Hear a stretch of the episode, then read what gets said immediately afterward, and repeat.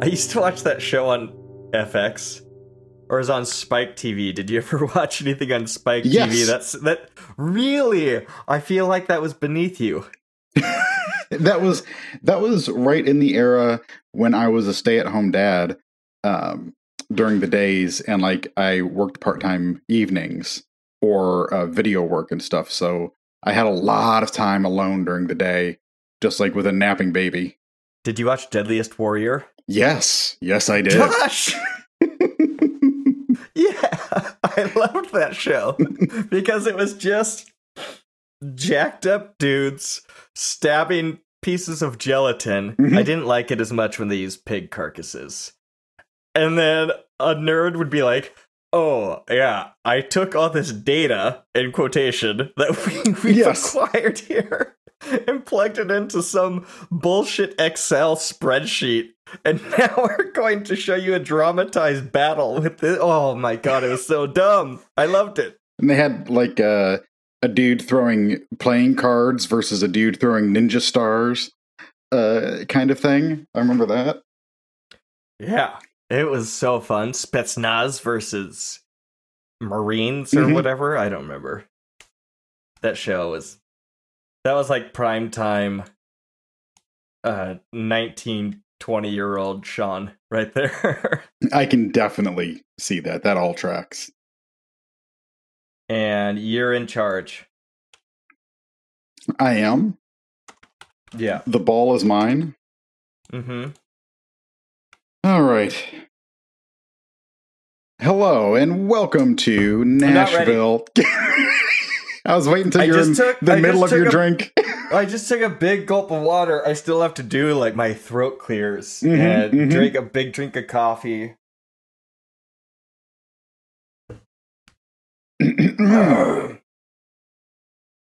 Why are your throat your throat clearing so much more metal than mine?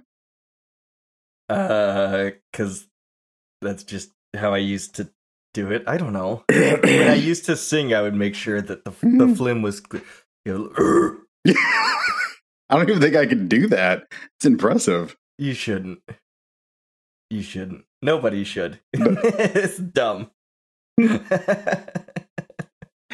Uh, okay, and begin. no, wait, can you hear that? yeah, I can hear that. Show's a mess, man. What was Oh, that? It's like crashing cymbals. It's the ice maker. I think it's good now. Okay, Okay. take three. No. Son of a. Ah. Hello and welcome to Nashville, CA, your bi weekly bi movie podcast by two guys. Uh, I am one of the guys, Josh Ickes, in Nashville. And with me, as always, is. Hee haw, Josh. It's your buddy Sean over here. Okay, it's Sean, the coastal elite in California. Coastal Elite. That's rude. so is Hee Haw. Come on. What? I hee haw is a delightful greeting from It's a Wonderful Life. Who doesn't love a little hee haw?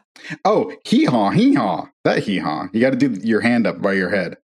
Why? I don't know why. That's how Sam does it. He does? Yeah. Oh, he only did it. We only saw. Oh, okay. He- he- they do do the it at- moose. Yeah, All right. They do it at the Should we? Should we? Should we start this episode over again? no, just start from hee haw. All right. There you go. I gave you the moose. Okay, good. Hi, Josh. How are you, bud? I'm doing pretty well today. Uh, it's been. It's been. It feels like has it been a while since we've done this, or just normal time? It's been a while. you can get both of them in there. You're welcome. Uh, no, it's been about two weeks, I think. Okay, that sounds about right. Uh, maybe time just went slower for me here because it's all relative. So this week we are in the Christmas spirit. We are talking "It's a Wonderful Life" and Black Christmas, and on our our text thread we talked about uh, which movie we should do first because normally we like to start dark and go light. This time we decided to start light and go dark, But after rewatching It's a Wonderful Life, it's pretty damn dark through both of It's a- these films. You you're the one that decided you wanted to go light and end dark, hmm and then you definitely chose the darker movie to start with. Black Christmas was like way more cheerful than Yes. It's a Wonderful Life. It's this damn. this dude Just has bawling such. at the at the end of It's a Wonderful Life. Like, God damn it, Josh. I was this a was supposed to be the feel good. Oh, it's a, pairing though. I, I really liked this one. I did too, and uh, both. I mean, I don't really feel like we've had a bummer yet uh, in any of our picks, but both of these I think are like just fantastic movies. A Bummer as in depressing. No bummer, as in like we we picked a bad one.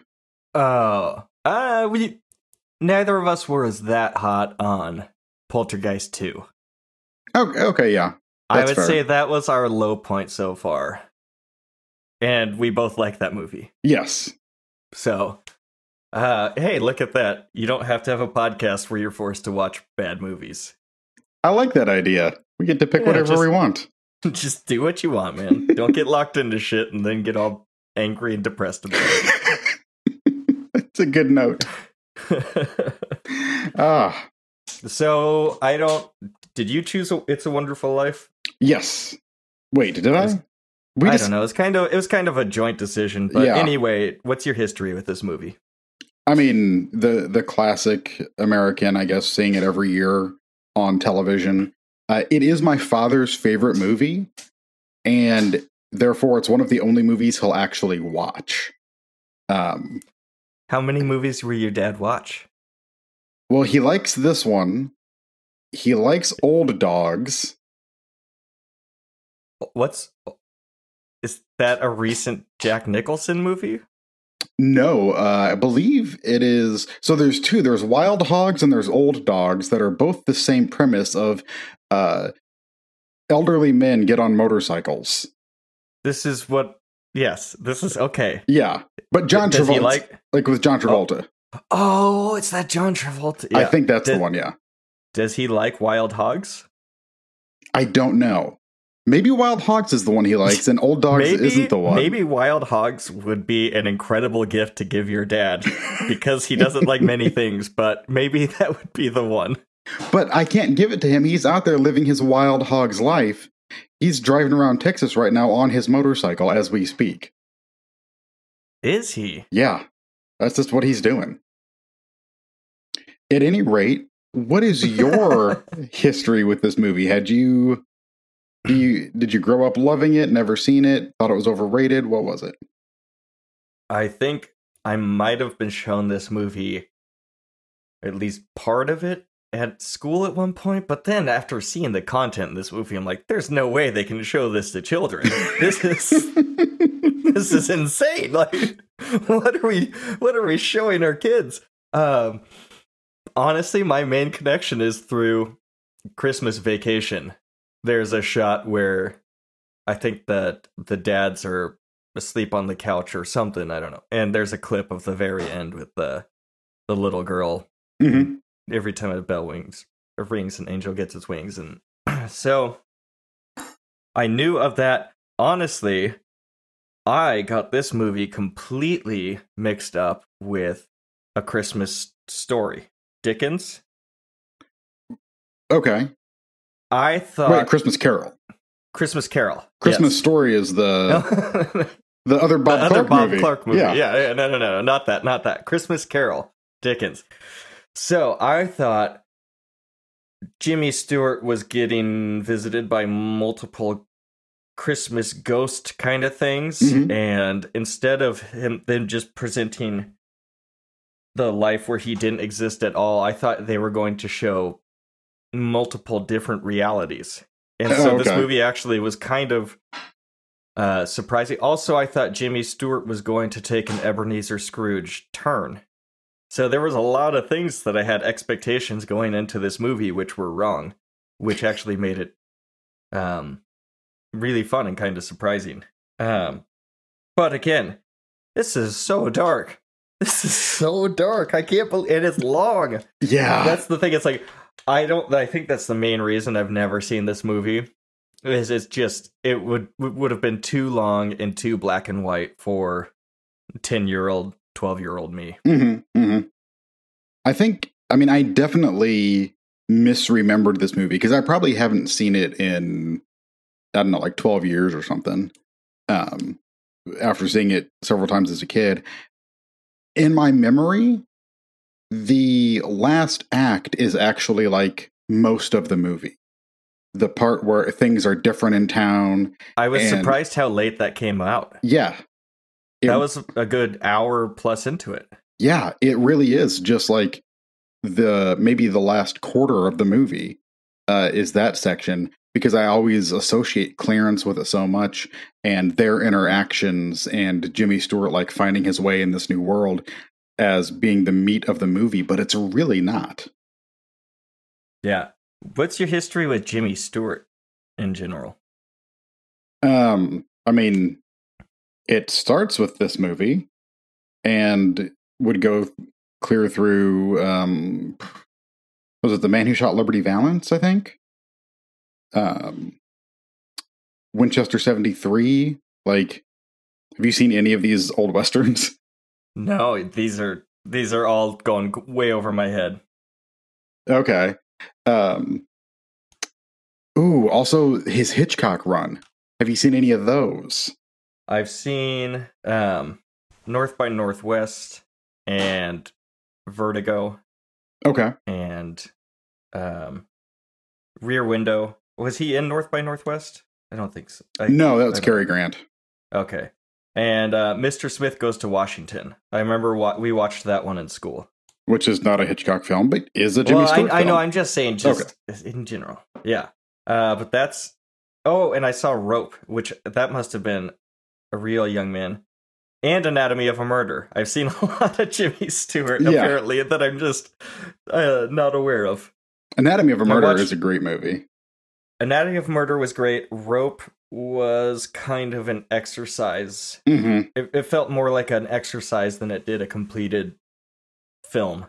Yeah, because it's all that like one shot single take so it kind of looks like a filmed play on a stage kind of thing yeah, it's very much. But it's cool how they make the how Hitchcock hides most of the cuts in between the reels, and then the way the background changes because it's a whole cyclorama outside that changes from uh, like afternoon light to to evening to nighttime.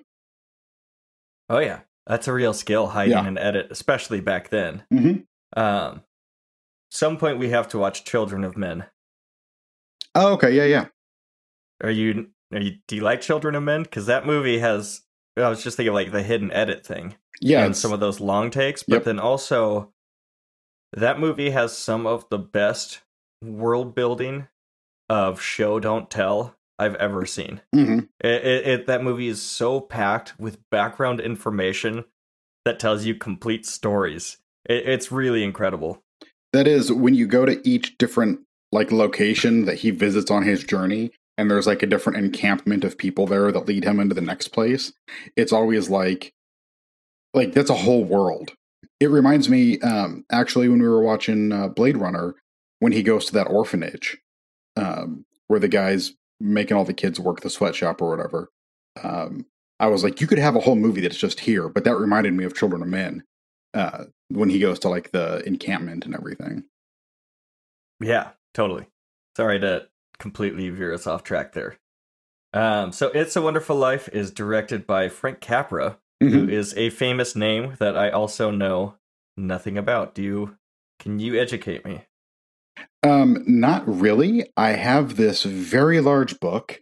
Um, I love that we really, Yeah. we really put the research into this. I've got it is.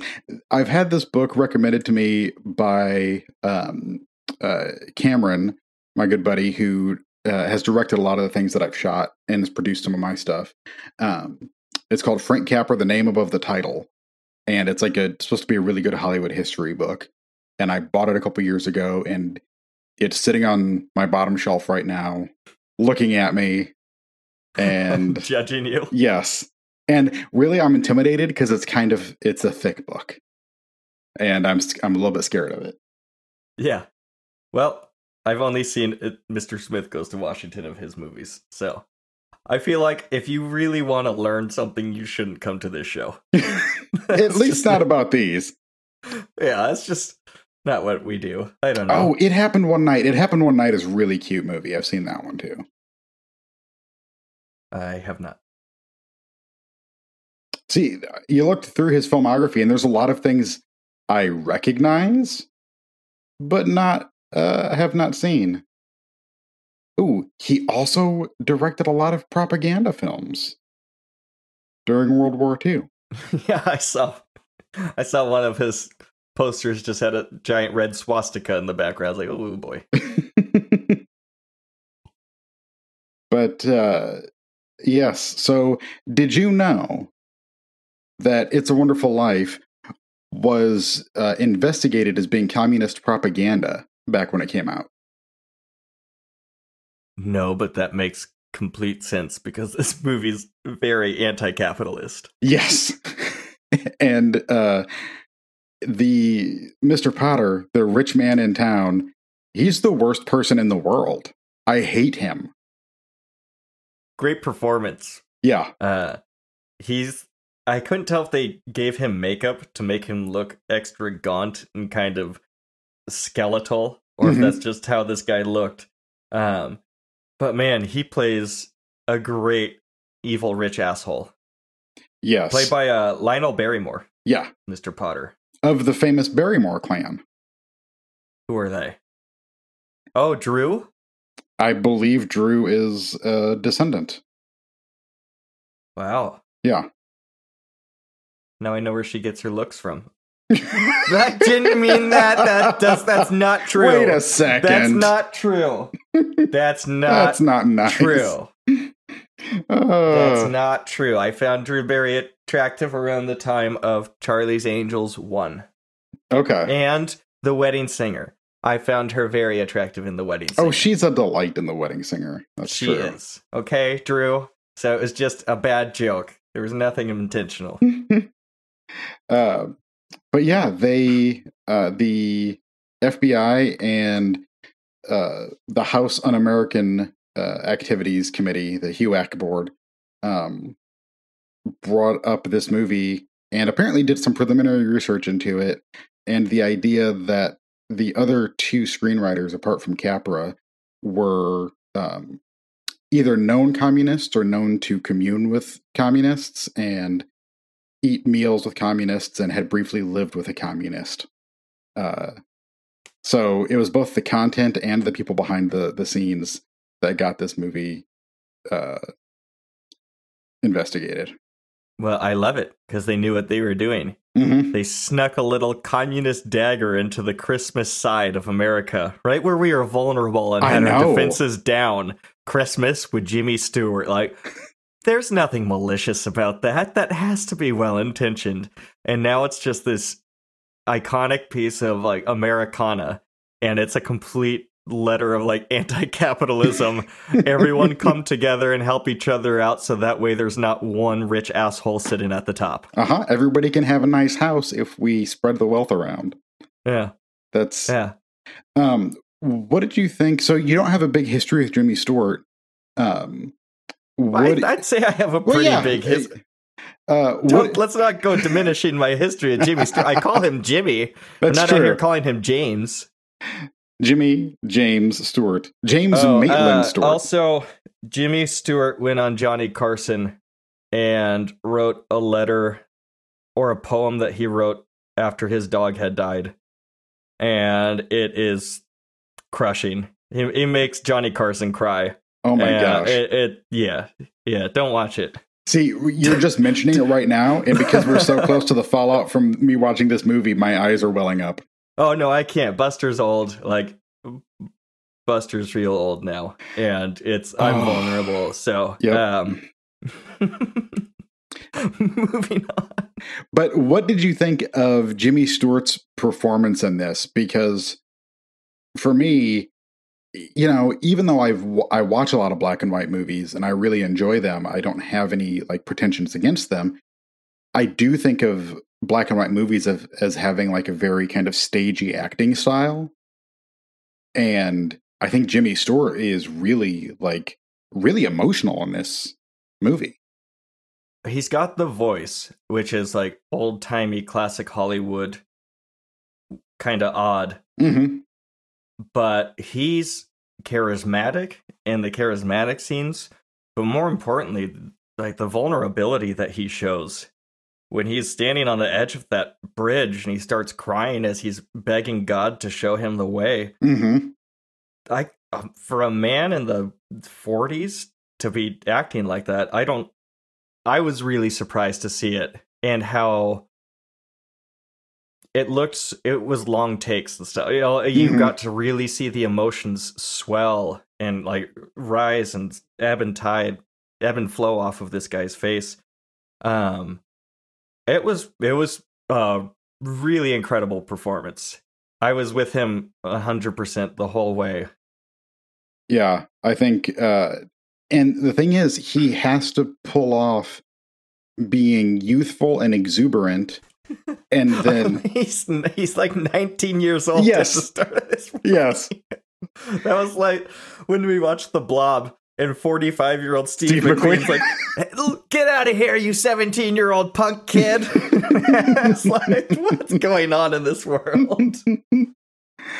but he does like he's got he's he's young and then when he gets older they put a little bit of gray in his hair around the temples um but he switches from that like very excitable uh wants to kick the dust off the small town off his feet kind of guy to someone who's just been beaten down by life and is so he gets so bitter for a good section of this movie that I mean it hurt. It it's like when he is wishing that they didn't have children anymore.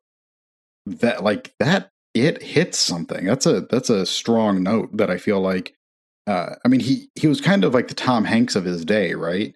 Like America loved this guy and he was kind of everybody's genial uncle and then to play something like that where he is that bitter for a good chunk of this movie, I think is really striking.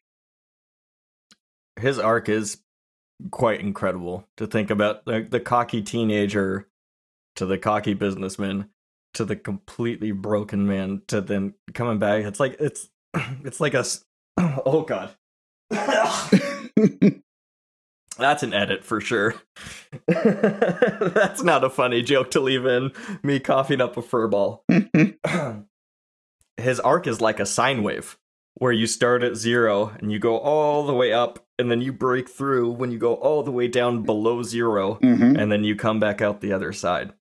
And it it it's really such a good performance. Did he win Oscars for this or anything? I, I imagine he must have, right? No, he was nominated. The film was nominated across your big categories picture, director, actor, editing, sound recording, and uh, technical achievements. And the only one it won was the technical achievement award. Wow. Yeah. Wow. I wonder if that was like a a response against the communist themes in it. Uh, the best years of our lives was the big winner that swept everything that year, which I have never seen. Um, Sounds like something my grandma would like. oh, have you ever seen? Speaking of grandma films, uh, How Green Was My Valley? No. Never never never heard of it. I was I was, I was gonna I was gonna make a a joke, but it was it, the joke wasn't there. That's that's why I just paused. oh my gosh. Oh. uh, no, how green is your valley? Well, the the irony is that it's about a um uh, a mining town and a mining family in Wales, uh, but it's a John Ford film. Um, that was one of those. I don't know why. Uh, when like AMC or um, Turner Classics or whatever would do blocks of of movies, I would always see the beginning of this one get played because it was after whatever I would watch Um, so it was stuck in my head, and finally I was like, okay, I need to watch the rest of this movie, and it's it is freaking great. It is just a fantastic film, and it was one of those that I was once again like, yeah, it's some old black and white, blah blah blah blah blah. You know, I know what those are. When I was a kid, God forbid the TV landed on the Turner Classic Movies channel. I could not change the channel fast enough, man. I was very averse to movies pre I don't know, 80s probably. Okay. Uh, maybe some of the later stuff from the 70s if it has a high production. Um still to this day one thing that really throws me off is um like that just bad uh, audio dialogue or bad ADR or Hmm, yeah. um mm, Italian giallo style where like nothing's matching up because they didn't even bother to record audio. That's that still to this day remains a hurdle for me. Um but I've watched in the past year with um my Sunday um, morning movie club. I've watched a lot of stuff from like the 50s and 40s and 30s and um so I'm getting a lot better with it. Okay. That's uh two things. First of all, the Giallo, I didn't I knew that they did all post sound recording and it's different actors a lot of the time and a lot of the people don't speak the same language when, they're on set together um, because you see John Saxon in there and I can't imagine John Saxon speaking French or Italian. It was Um, good to see John Saxon in this. He's he's kind of like a comfort blanket when he shows up on screen. Oh, and Black Christmas, Because- yeah. and he's also in the, the Nightmare on Elm Streets and Mhm. stuff. I don't. It's, it's just one of those comforting actors. His comb over in this. Wow, wow. The- I I feel like John Saxon must have committed because he was he was kind of a balder guy later in life, wasn't he? yeah, I think so, yeah. yeah. You can tell he's trying to hide it in this one. Uh, but in those giallos, they would have people not even recite any dialogue. They would just have them count so their mouths were moving, or say the ABCs in their language so their mouths are flapping, and then they would record dialogue over it. Okay, I thought I thought they would record dialogue on set and then maybe use the Italian feed or like the Italian actors and For the Italian version? Yeah, it- that and then use that as like a, a base audio. I didn't realize that they completely were making that shit up. Yeah, I think in both giallos and um, spaghetti westerns, they would do that um, trick where it kind of doesn't matter what you say, just hold a conversation. We need to watch some spaghetti westerns, my friend, because that is a genre. Westerns in general. I have not seen that many. Oh, we should. I've seen the more modern stuff like Tombstone, yeah, yeah. your Bone Tomahawks, your 310 to Yumas. Um, but as far as like the old olds, I've seen Hang 'em High and The Good, the Bad, and the Ugly. Okay, so the two of the the classic uh, Clint Eastwood of those, No, no name, man. yeah, the the four that he did there. Um, the one Perk and I have been talking about is um, the Great Silence. He tells me that I need to watch that one because we both watched Django, and they showed it at his theater recently. Uh, the original Django that Django Unchained is based on, and that is a fucking awesome film. Like a shotgun blast of a film. It was Yeah? so energetic and fun and gritty and didn't out overstay its welcome. It was As someone who was not crazy about the Tarantino movie, Mhm. I, I, it was good, but I, I'm in no, I have no desire to rewatch that movie. Would I like the original more? oh yes, it is. It, he took just the name, um, so it is. It's totally separate storyline and character and everything.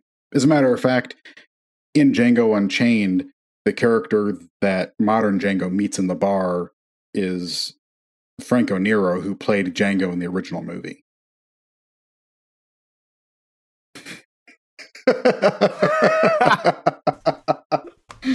uh, I'm sorry. Sometimes I just like to throw some dead air at you. it, it was the dead air with the big eyes that really the did dead, it. Yes, the dead air yeah. with the dead stare. Yes. And I don't think we've ever commented on the fact that you record facing a window, so you have this nice, uh, natural kind of soft light that, that plays across your face as you were recording. And I record facing away from a window, so I'm like a dark Babadook looking creature most of the time with bright, blown out windows behind me. Yeah, it often feels like I'm talking to one of those interviews where they're hiding the identity of the person, so they just shoot them in silhouette. yes. oh god. Also, it's funny that you say natural lighting because right now I have a grow light, an LED bar with red Oh. and blue lights on it. So that's why I look kind of purple. It's probably not good for like my vision to have this back there. But that's uh I'm growing uh Nepenthes, which are pitcher plants. They're carnivorous plants, and that's the the photo I showed you or the plant I showed you right before Okay. we started recording. uh, So I- they get 12 light 12 hours a day of that light bar and in, in addition to the morning sun and they seem to love it. I use grow lights in music videos um, for to like simulate club lighting. Really? Yep. It's uh some of those grow lights are like really really bad for your eyes. Oh, You to I can imagine that. UV UV lights. Uh we're way off track, man. Ghosts or not ghosts. Angels. angels. See at the start of this movie I thought they were They're ghosts. ghosts. Yeah. Angels are galaxies. Yes. Or and uh, apparently, um, angels without wings are just an individual stars. The ghosts, the Angels? ghosts, the, the angels. Uh, one of them gets the job that has to go help George Bailey, and we get a bunch of people praying for George Bailey. And this is the angel is Clarence, uh, who was a clockmaker. Clarence Odbody uh, is the angel's name, which I think is fun. That is fun. Uh, one of the first scenes we get is the whole snow thing where the kids are sliding down shovels. One of them goes into the water. And Jimmy Stewart dives in, George Bailey, and saves the kid, but somehow this gives him pneumonia and deafens him in the left ear. Being cold does not make you sick. There's like old wives' tale that like temperature will get you sick. It's not true. Bacteria and germs get you sick. Temperature doesn't do anything. But uh, there's two instances of people catching cold because of being cold in this movie, which Yeah. was just yeah, No, it happens a lot. it was just par for the course. So uh, the kid who went in the water is George's kid brother Harry. Uh, also, did you see all of the all of the boys in this are wearing the same beanie? Did you No, notice this? They Uh-uh. have it's they all have beanies with pom poms on top, and all the beanies have a skull and crossbones patch on the front. That's that's weird. There's a skull on Potter's desk later. Yeah, He has like some weird ornate skull thing. That doesn't seem like they would allow boys to wear skull and crossbones in the 40s. Or this would have been like the 20s. yeah. This was supposed to have taken place in the twenties uh, or nineteen nineteen, as we see later. Um, but I I think you know they were playing pirates probably something like I guess so. Or they were just celebrating the end of World War One. yeah, as you do, I guess.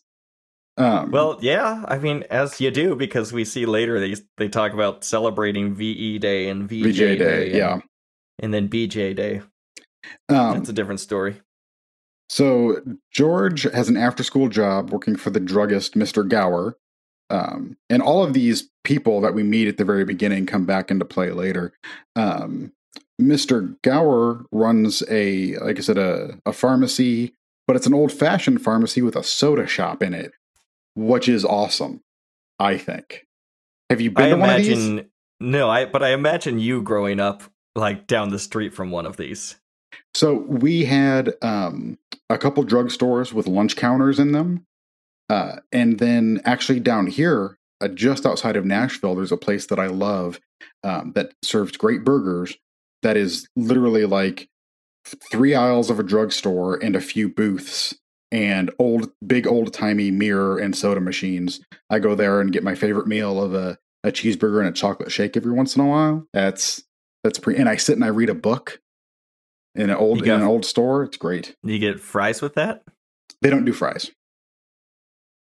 They They- they don't have room for a fryer because it's an old store. That that's a tough pill to swallow. What? you can't do a burger without fries? I prefer not to. As I'm like Bartleby the hamburger eater. I would, I would prefer I not prefer to. not to. Uh, he walks in, uh, little George, and he pulls on that lighter thing. It's some kind of chance thing where you pull the handle and then it it strikes uh, Flint. I couldn't quite tell what that thing was. Yeah, I don't know. Uh, Some kind of game of chance. yes, and Um, I remember as a kid always doing the uh, test your strength thing or the the love meter Mhm, or whatever. mhm. Those things are full of shit because I would often score in like a nine or a ten and be like, "You're destined for love," and no, it could it could just be reading you being full of love, though. it could. You don't It could. necessarily have a receptacle for your love. Hey, and romantic love is not the only kind of love, as we'll see later on in this movie. oh, Uh, so these kids that are hanging out at this shop, they seem they're like they're 30 years old. yes. it's like the one girl's like hanging out at the bar, and George is acting like he's Woody Harrelson or Ted Danson, like Uh-huh. behind the bar, like, what can I get you, sweetheart? It's like, how old are these kids? It was great. Uh, at the bar is Mary, and then Mary! in walks Okay. what? Do you can you do a I cannot do do, it? a Jimmy. oh Mary? That's a pretty good Jimmy. Uh, Do it. I can't. Oh, Mary. That's all I That's- got. That's not bad. We'll, we'll, we'll, as we hit some other lines as we go forward, we'll, we'll work on it. Okay. Uh, and in walks another little girl, uh, Violet Bick, who we see her fortunes play out through the rest of the film as well. Uh, Mary's got a crush on George. Violet is already at like eight years old or whatever however old she is here. She's kind of a vamp. She's like flirting and like bouncing her curls and stuff at George. Uh, she and she likes all the boys. wants. Yes. She says to him, okay, in his deaf ear, she says, I'm going to love him until he dies. That's Mary. Mary says that. Mary says that? Yes. Oh. Okay. Yeah. Hmm. So both of these young women know exactly what they want in life. Man. I mean, you save one kid's life and suddenly you're the heartthrob of the town, huh? Yeah, he's the town hero. Also, I don't think deaf ears work like that. Because I don't think someone can just like talk into your deaf ear. It- You can still hear it through your other ear. You could also sense that somebody is about three and a half inches away from your head. he must have been like the hot breath of her saying, I'm going to love you until we're dead. That's a big promise and commitment to make as an eight year old. Uh, so Mr. Gower, the druggist, just got news that his son was killed, and he goes on a bender, uh, which causes him to accidentally put poison into somebody's medicine order. I don't know if it's actual poison or just the wrong medicine or what.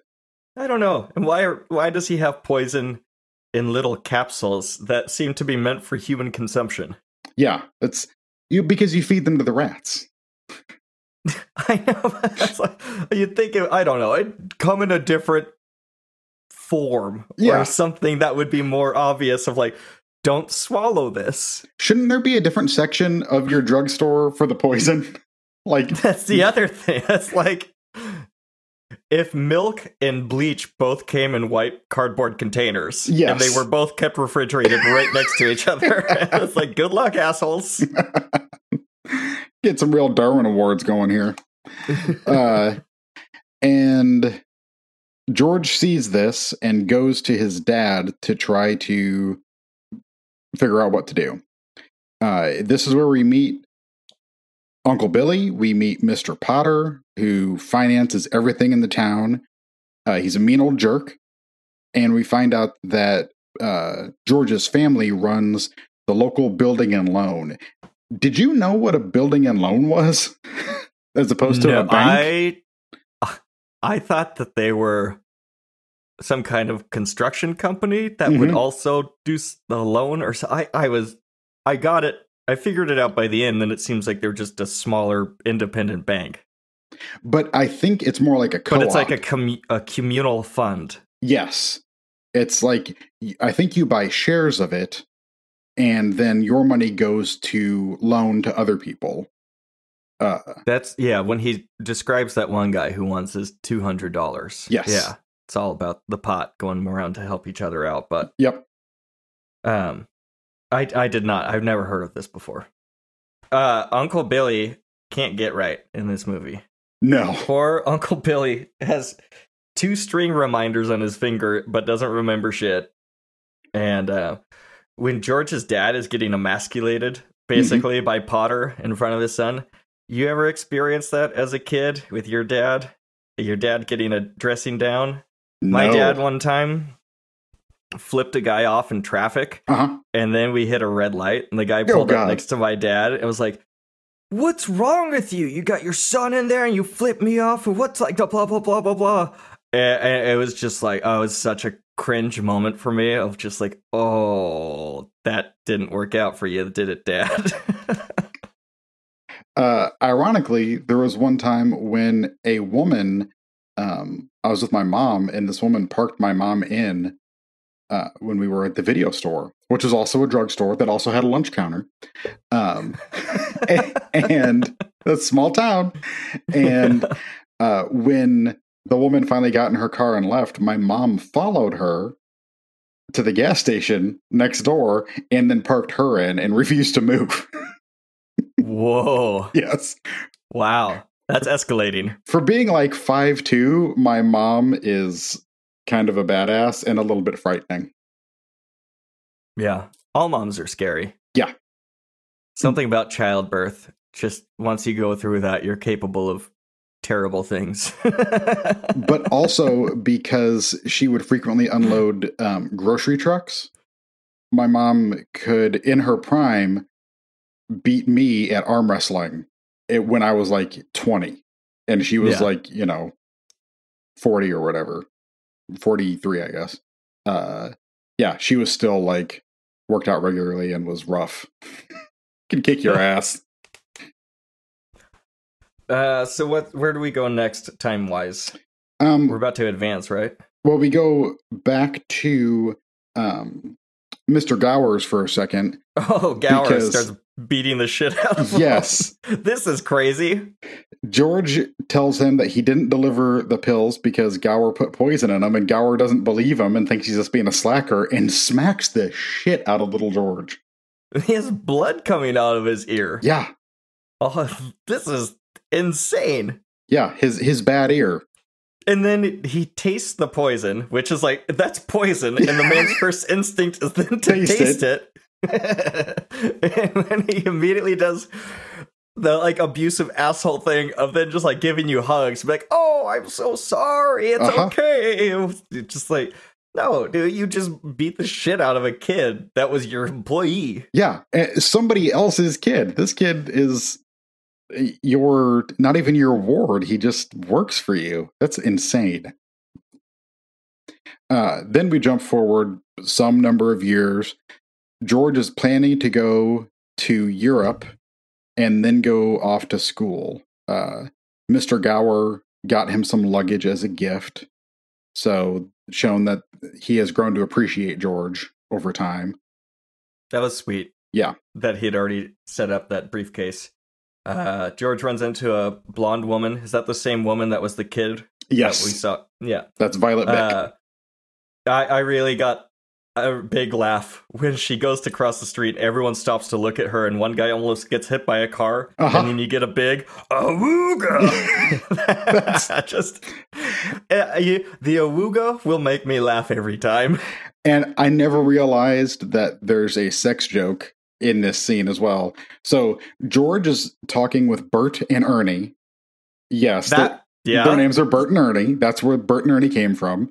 That's Uh, wow. so- I was gonna ask, yeah. Ernie is the cab driver. Bert is a cop. Uh, all three men and the various passerby watch Violet as she's walking away.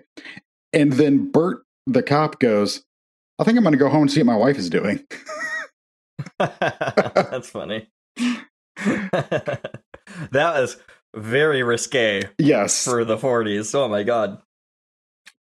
Uh, this is where George's dad tries to get him to come work for the building and loan. Uh, but George says he's already spent his time, or I guess continue working um, for them. He, George wants to go do something big and important. He doesn't think what his dad does is important. And if he doesn't get away from town, he's going to bust. He tells his dad, he's like, I'm gonna say something shocking. You're a great guy. Yes. Like, man, I in the 40s, you really weren't allowed to express any emotion or love towards your father, were you? it's really, uh, I feel like that's how the Midwest stayed, though. Really? Yes. Well, I mean, I'm not really one to talk about having a healthy father relationship, so I live in a glass house, and here I am throwing rocks Throwing all over the place. uh, The Charleston dance is the next thing I have, the high school dance, yes. the graduation dance. That dance competition is chaos. Yes. They're they're supposed to judge that, and the room just erupts into absolute mayhem. Those dances, everyone looks coked out of their minds on the dance floor.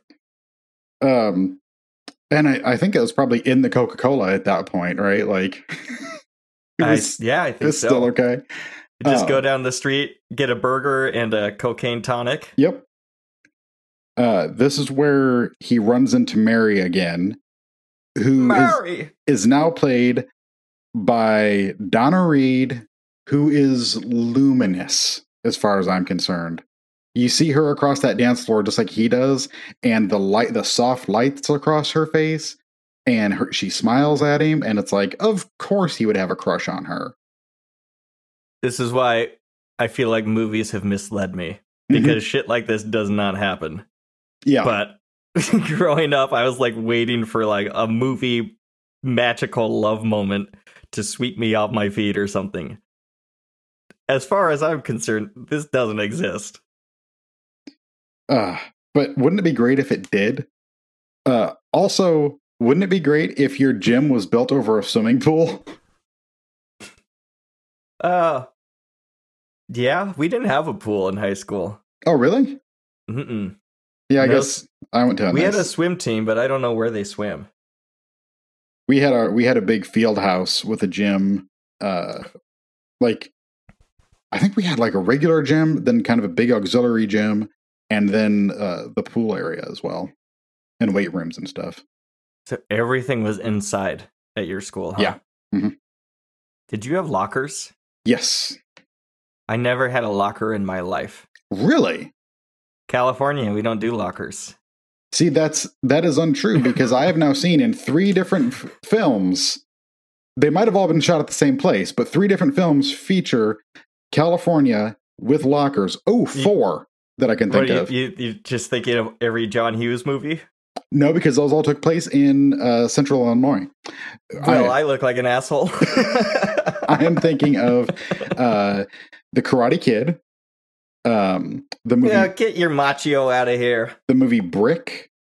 Um, Oh, I didn't. My I know you showed don't. that Joseph Gordon-Levitt. I just want to punch him in the face. keep keep going. um the oh uh in halloween they have lockers these are all outside lockers though and i know it's supposed to take place in illinois but it was actually shot in what pasadena um and then the new movie licorice pizza also has outdoor lockers in the high school I know that's a good movie. I have zero compulsion to watch it. um It's I- the title combined with like a teenage love story period piece. N- n- none of that screams watch me to me. I've been on the fence with it. And then my gang of guys went to see the preview of it the other night. Uh, and Andrew is going again either tonight or tomorrow night to see it uh, because they're doing another preview with Alana Haim introducing it at the Belcourt, um, which would be kind of cool. But he loved it. It's like his movie of the year. He's putting it above Pig, which I find unconscionable. Hmm. Pig is. We should do a little addendum Oh, yeah. movie of the year. Pig would be up there for me for sure. I still think about it. I do too. It, it hit me. Yeah. It's a grower, not a shower. Nicholas Um, Cage, famously a grower, not a shower. So Jimmy Stewart steps in and uh, steals Mary away. So Mary's date or whatever gets mad and gets the key and splits the, the gymnasium pool. They fall in. It cracked me up that uh, George and Mary kept dancing Uh-huh. as they were in the pool. but the whole crowd, nobody warning them that they were about to fall to their demise, and Yes. everyone just playing it up like it was like a big event that was so exciting. It was like watching a football or a, a soccer stadium. Everybody, as they dance close to the edge, the whole crowd goes, Woo! Ah, and Jimmy Stewart goes, Hey, we must be pretty good. like it's a, it's a silly joke. Uh, and them falling is real corny, but I think it's really cute too. Uh, that gym floor is so thick when the pieces move apart. Like the logistics of actually building this thing are terrifying to me. Like there's just so much involved with it that I'm like, just build another building. They they said that they built it to save money on building another building. I'm like, this seems ridiculous.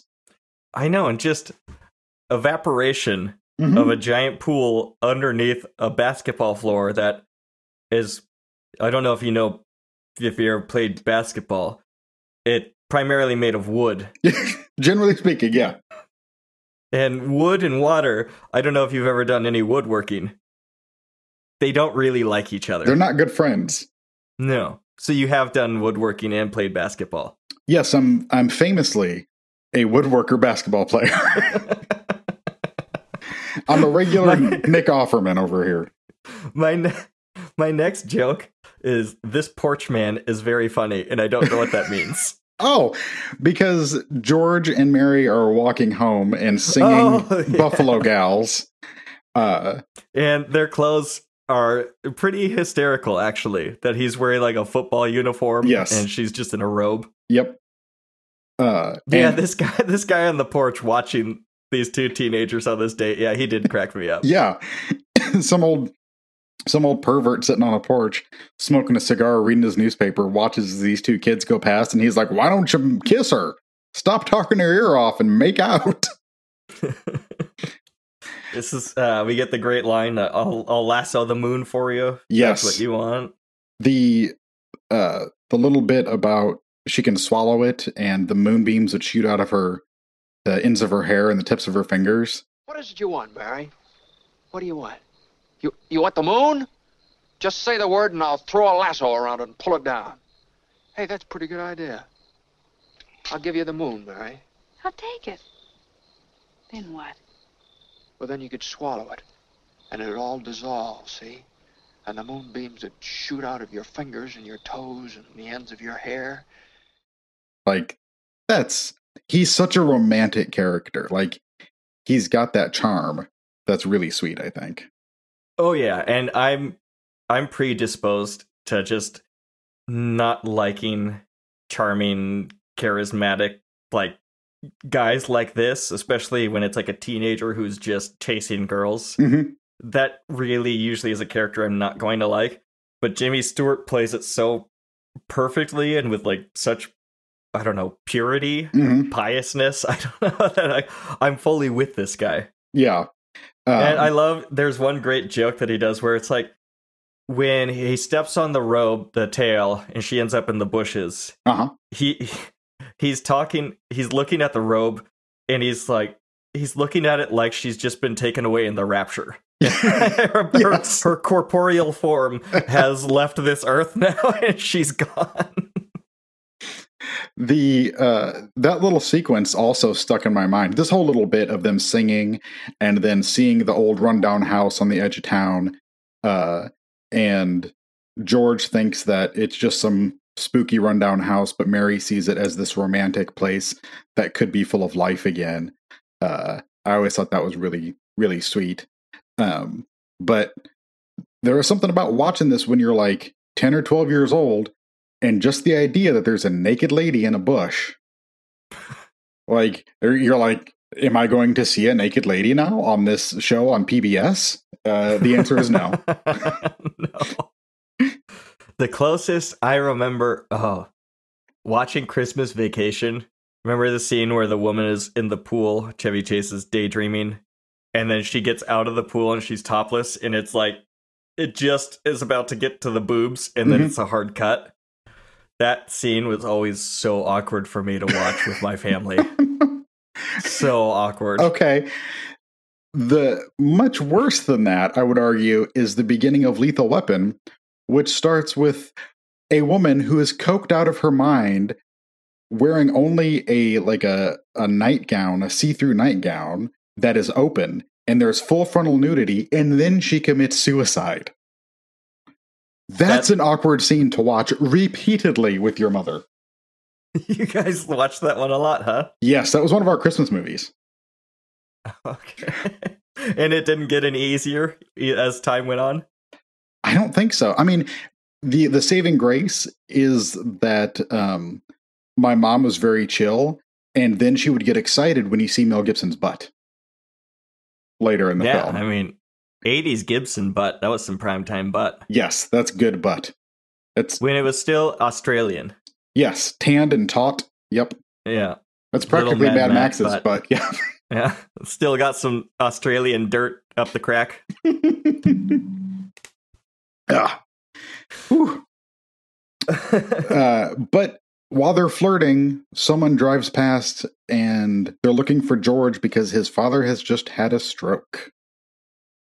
Yeah, this is where I wrote. Uh, so, It's a Wonderful Life is the basis for the show Succession. hmm This is the exact same plot of that show. But I would argue this is way better. Ooh, hot takes coming in from Sean. Eh, Succession's okay. Um, It's not as funny as it wants to be, and it's not as profound as it thinks it is. like so many things, I uh, binged the first season and then a couple episodes of the second season, and then took some time off of the binge and have never picked it up again. You could pick it up because so much of that show is just meaningless business speak, Yeah. bureaucratic speak that doesn't doesn't even mean anything, or to me at least, and doesn't seem to have any significance to the plot. Like you don't have to understand any of those things. Uh, yeah, it's that basically. If Tom and Greg weren't on Succession, I don't think I would stick with it. Um, I've seen bits and pieces because Elizabeth is on the, the current season, and I don't care enough to like remove myself from the room when she's watching it.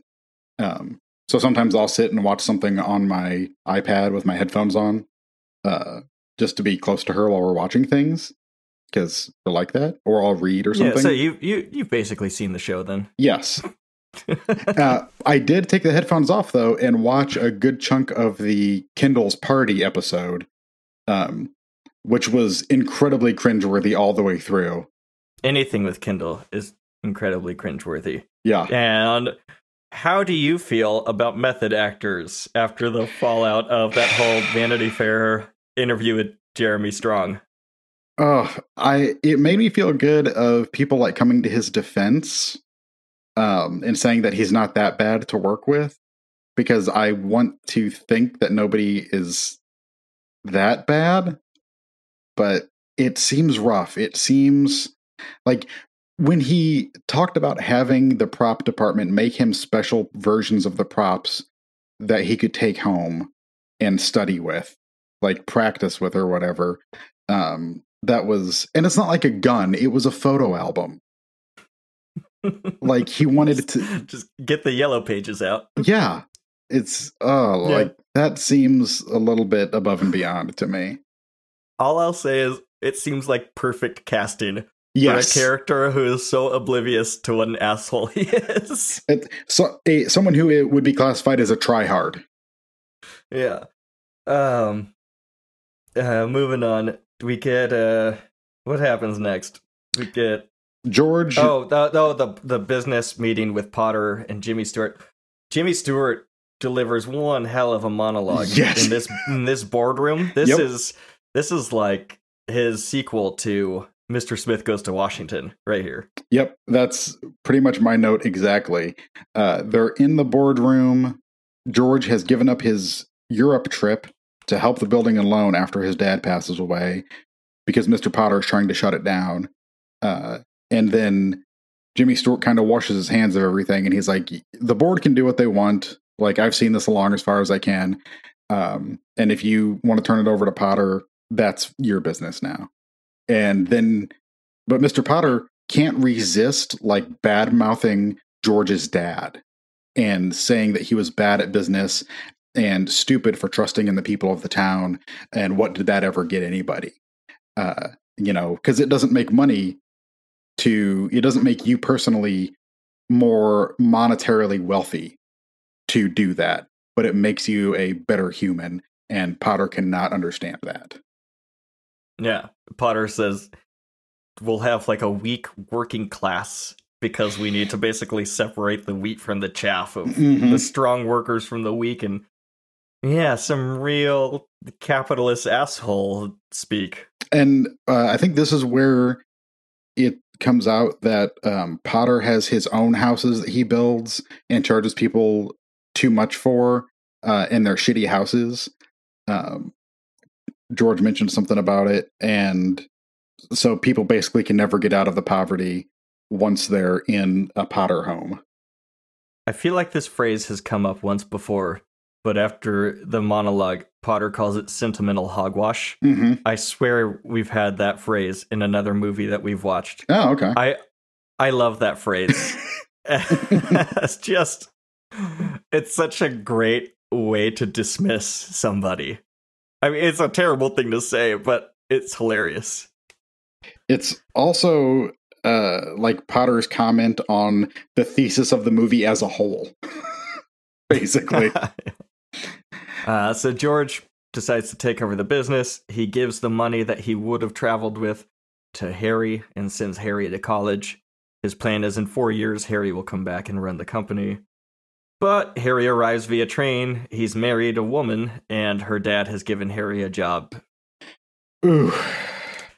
that, yeah, this whole thing of like, especially just your brother showing up married and you didn't know about it. To, Mhm. like George shakes her hand at first, and then it's like, "Oh, what am I doing? Like, I gotta. This is exciting, but it's so awkward because it, it's like a secret marriage. That's that's a hard thing to respond to. But also the fact that George in this the the beginning of this scene is talking to Uncle Billy and showing him the travel brochures of places he's going to go. Like he's excited once again he gets to leave town as soon as Harry comes home and then Harry shows up and has leapfrogged his brother by having a job elsewhere and having a wife. Like George has completed none of his plans and Harry is out there living like a real life and George feels like he's just marking time stuck in town. Yeah. Violet adult Violet now um, starts chatting up George and she freaks out because he suggests that they go walk in the grass in their bare feet. He's like, let's go climb the mountain and like look at the stars together and hold hands and go up to the falls and uh, feel the grass on our feet and all this stuff. And she's like, what are you crazy? you can't. You can't touch the earth Yes. with your skin. Uh, Um, so Uncle Billy, the drunk fool that this movie makes him out to be, gets very drunk. It's on the porch talking to George and looking for his hat, which is on his head. George grabs it and holds it out to him, and he says it's the middle one. yeah. Uh, real crack ups, these two. And this is where uh, I think George was out smoking a cigarette, and he hears the train whistle, and then he looks at his brochures and throws him away because he said earlier he, he had a great line that the three greatest sounds in the world are what a, a train engine, a, a jet, and a Uh, boat, so, something like that. yeah, anchor chains. And so that little moment where he hears the train that he would have been on taken off and whew, throwing away his dreams. And at the same time, his mom is telling him to go across town to call on Mary because she's back in town and everybody knows that she has a crush on George. And Yeah, he's so reluctant to do it. and when he goes, he's a jerk. Like yeah, he he does go to Mary's house and he's just kind of a, a, a creep and he does not read the room. He's just pissed about his his trip getting called off. yeah. At one point, Mary yells up that to her mom, "He's making violent love to me, mother." Which is like, whoa, you can't say that to your mom in the '40s, even if it is a joke. Uh, but yeah, George, the this scene, this love scene, confused me because George basically has a little bit of a quarter life crisis with what he's been confronted with, and yells at her that I don't want to stay and I don't want to get married and blah blah blah, and then kind of they embrace, and then he starts cry kissing her, and then we go to their marriage, their wedding day. It's it's a little abrupt. Yeah, I think that it's weird because George is giving up all of his dreams of leaving and figures like I think he does love Mary, but he would totally have been fine with that not happening if he got to travel the world. But I think he figures like, uh, well, I'm going to be here. I might as well get married to her. Uh, and he's torn between the two. He also there's another guy who is chasing after Mary, and he calls and they have this phone conversation. And George can't stop helping other people, even when he's depressed and he's like in this really shitty state.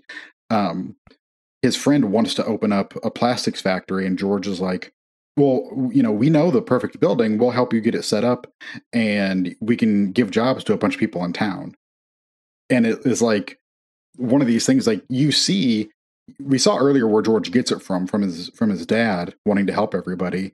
Um, but you see that George can't help but be even despite his his pissy mood, he's big-hearted.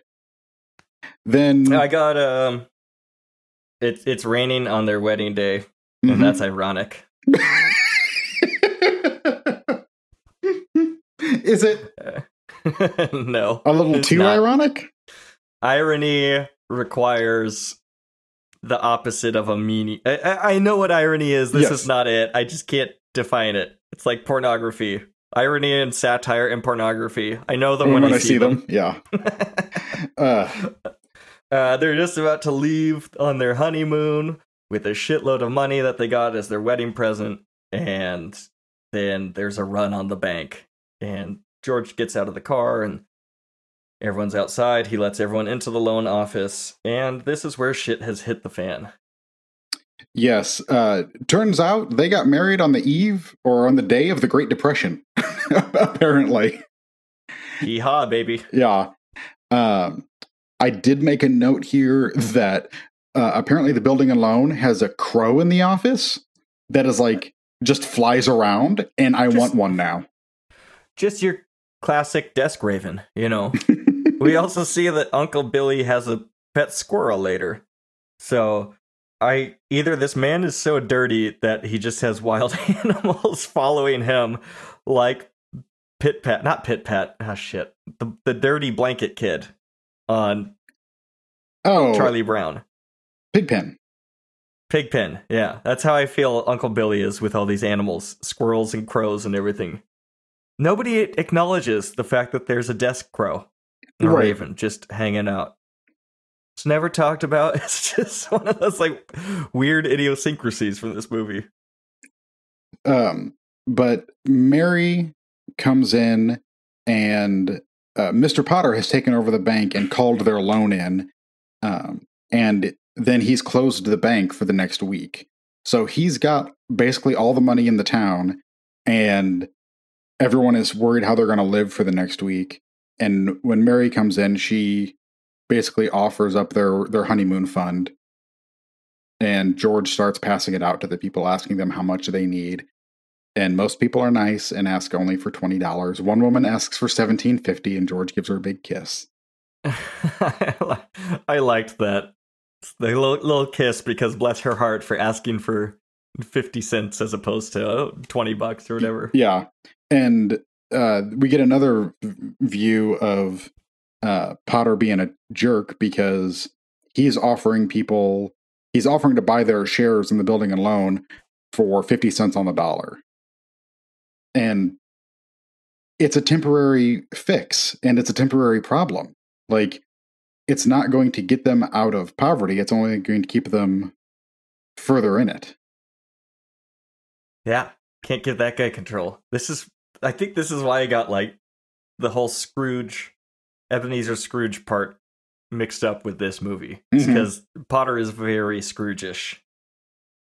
You you made up the word nebbish last episode, so I'm making up the word Scrooge-ish? Scrooge-ish. Yeah, put it on the Uh, record. Okay. Speaking of the record, Mary has decided to buy the haunted house down the street hmm uh, as things settle down. She's using the record player to rotisserie her chicken Yes. in the fireplace. which is great. That's a two for one right there. That is. Although it would have made me laugh if the music was playing really slow because the motor was struggling. Uh, I also thought that it'd be really hard because you have to listen to the same side of the record over and over again because the rotisserie thing is on top of it. You can't flip it over. You'd have to. It's it it it's almost like you should have two separate devices, one to play your music and one to cook and your one to rotisserie your chicken. Maybe. Maybe.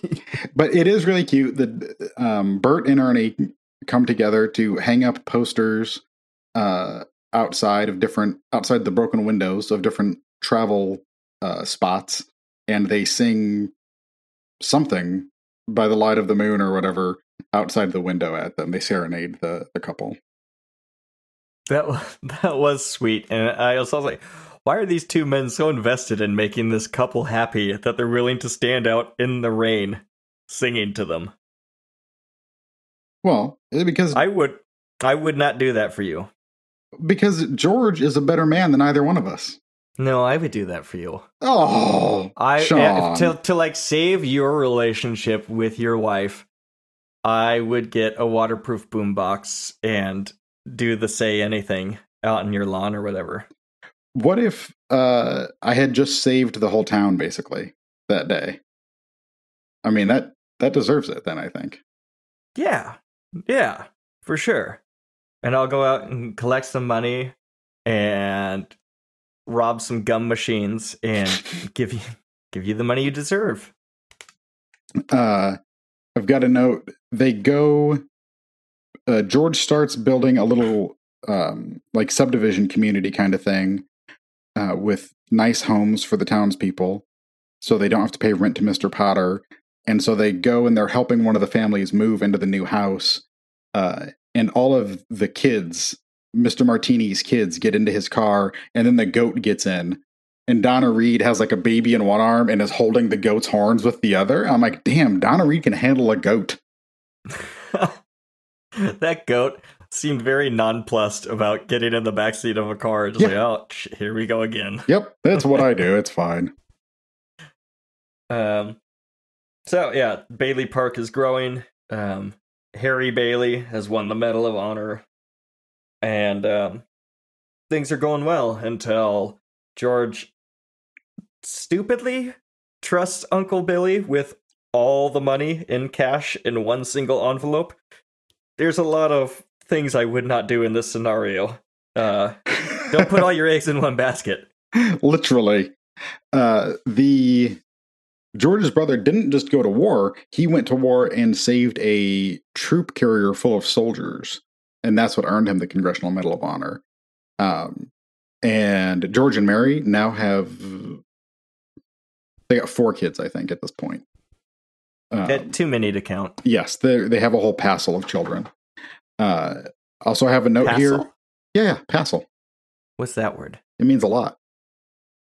Spell it. P A S S E L L, I believe. That's a new one on me. Put it up there next to Nebbish. Probably because I don't have kids. Just never that word never interested me. Oh, it's it's in a lot of uh, movies from the 30s. You, it's fine. And no wonder I don't know any. uh, I've got a note that Mr. Potter has the fanciest wheelchair I've ever seen. That thing's dope. Yep. so cool. It looks comfy too. Yeah, it's like a it, it's like the the throne from Game of Thrones or something. It's all Yeah, carved yeah. and uh it- wherever he goes, he's a little king when he's wheeled like- around town. Or like the wheelchair in Game of Thrones. Is there a wasn't- wheelchair in Game of Thrones? The the, the oh, dude in the not the middle it's like the Middle East Yeah, yeah, yeah. clan that represented and it's the yeah. There's a king that or a ruler over there. I think Yep. he was in a ch- wheelchair. that sounds right. Game of Thrones, why did you turn out to be so bad? I would love to rewatch Game of Thrones right now if it were good, but just not. Just Uh, not. So this is when Uncle Billy misplaces the eight thousand dollar bank deposit. Mister Potter winds up with it. He he does like a drops it in his lap or something. Billy, no, it's Billy has it folded up in the newspaper, and he's passing out newspapers because I think of Harry, Oh, Harry's the news uh, that. Harry won the Medal of Honor, and so then Potter realizes what he's done, and then makes sure that the old man takes off. And uh yeah, so was this is my next note is a squirrel comforts Billy. my my next note is I really want an office crow. Uh, um, so George, yeah, Billy goes and tells George. They try to retrace all of his steps, but they can't find it, and someone's going to jail. George, this is where it really started getting to me. It was I found it genuinely upsetting to see the level of his his grumpiness, his depression, I guess. Like he'd had this underlying sadness about him this whole time and kind of a little bit of bitterness, but it really spirals out of control and he like snaps at his family and at his children in this sequence. Ah, the only person who doesn't seem to annoy him is his youngest daughter, Zuzu, who is sick because she was out in the cold uh, and had a little flower that she won at school, which is so sweet. Like, I don't care if you don't like kids. The fact that she just wants to stay up and look at her flower, I think is freaking adorable. It was very sweet. I liked his line that "Go to sleep and you can dream about your flower." Yes. That's a great. That's like a great dad bargaining chip. and he, tells her used, you it'll know? it'll be a whole garden because he's still Yeah. got that like that poetic romantic nature about him uh and That he's moment- very gentle. That moment when he sits down on the chair earlier and Mhm. his son walks over and is fucking around with the mask or whatever, hmm and then George just like grabs his son and just like yanks him in. And you just see like, Yes. the desperation on that hug. That really hurt. When we were talking about Jimmy Stewart's performance, hmm that moment in particular really stood out to me. Like, damn, that's a raw wound that he's showing. it uh reminds me of the moment in jaws at the dinner table with Mm, with brody yeah. and his son when they're Yeah, yeah. when he's mimicking him and then he says give us a kiss like and it is it's a it is like a man who needs his offspring to comfort him and needs to know there's something good in the world and there's something there's a reason he's like fighting basically So I'm curious if you're a dad. i am Do you know how to spell frankincense without looking?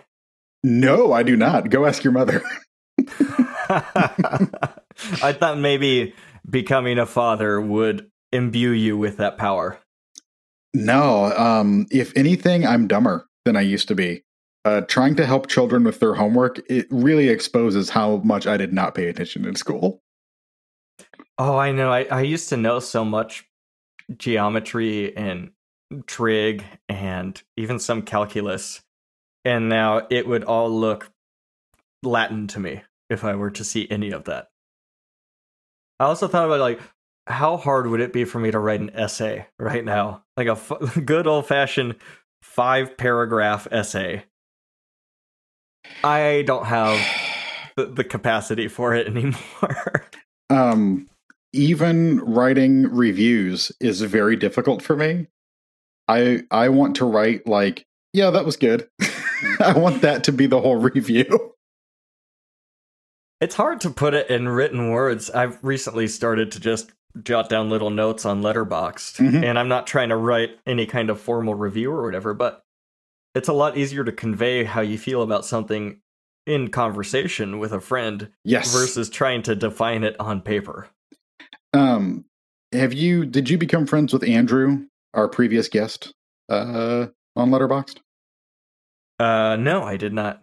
He reviews, he writes reviews for almost every movie he sees, and they're great. They're really well done. And even when we're doing the marathon, so we are, you know, our last marathon was like 19 movies over two days. I think he had a review for every single movie that we watch. Dang. Yeah, I'm like, how? I don't know how he does it. It's very impressive to me.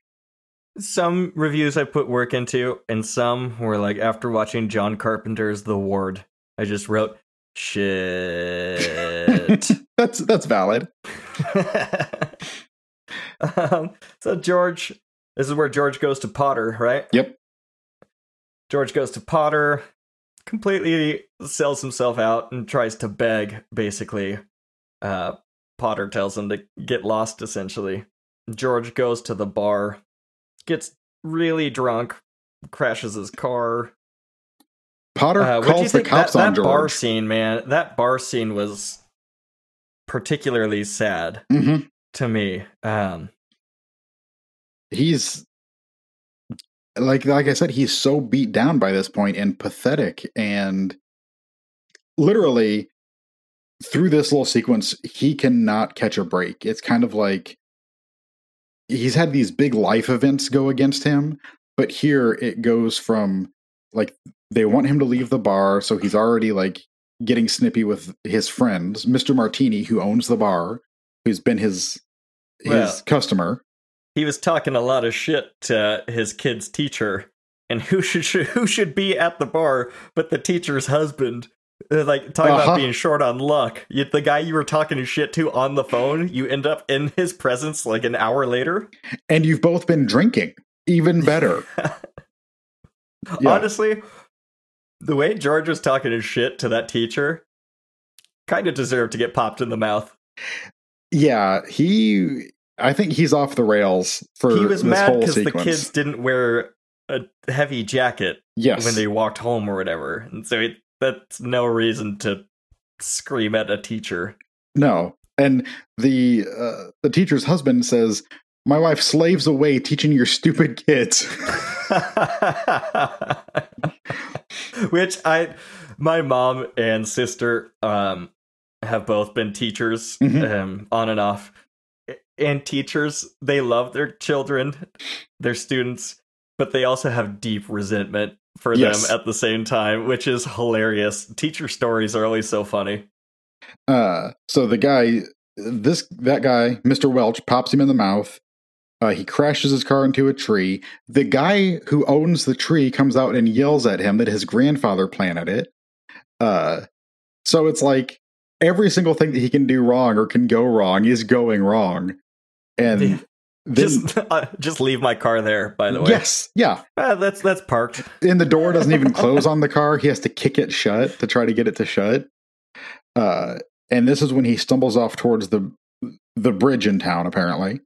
Uh, and this little section here, the the wide shots with the snow falling, the shots of the the river down below, like the water churning and little bits of ice floating in it, and the snow going past. It made me feel cold, like the thing does or like the shining does it gave me that same that same sense Uh, it was surprisingly really well done, especially because a lot of times with movies from this era that were shot only on sound stages or whatever, just have that kind of play prop snow look. Mhm. But yeah, this this looked ge- legitimately cold.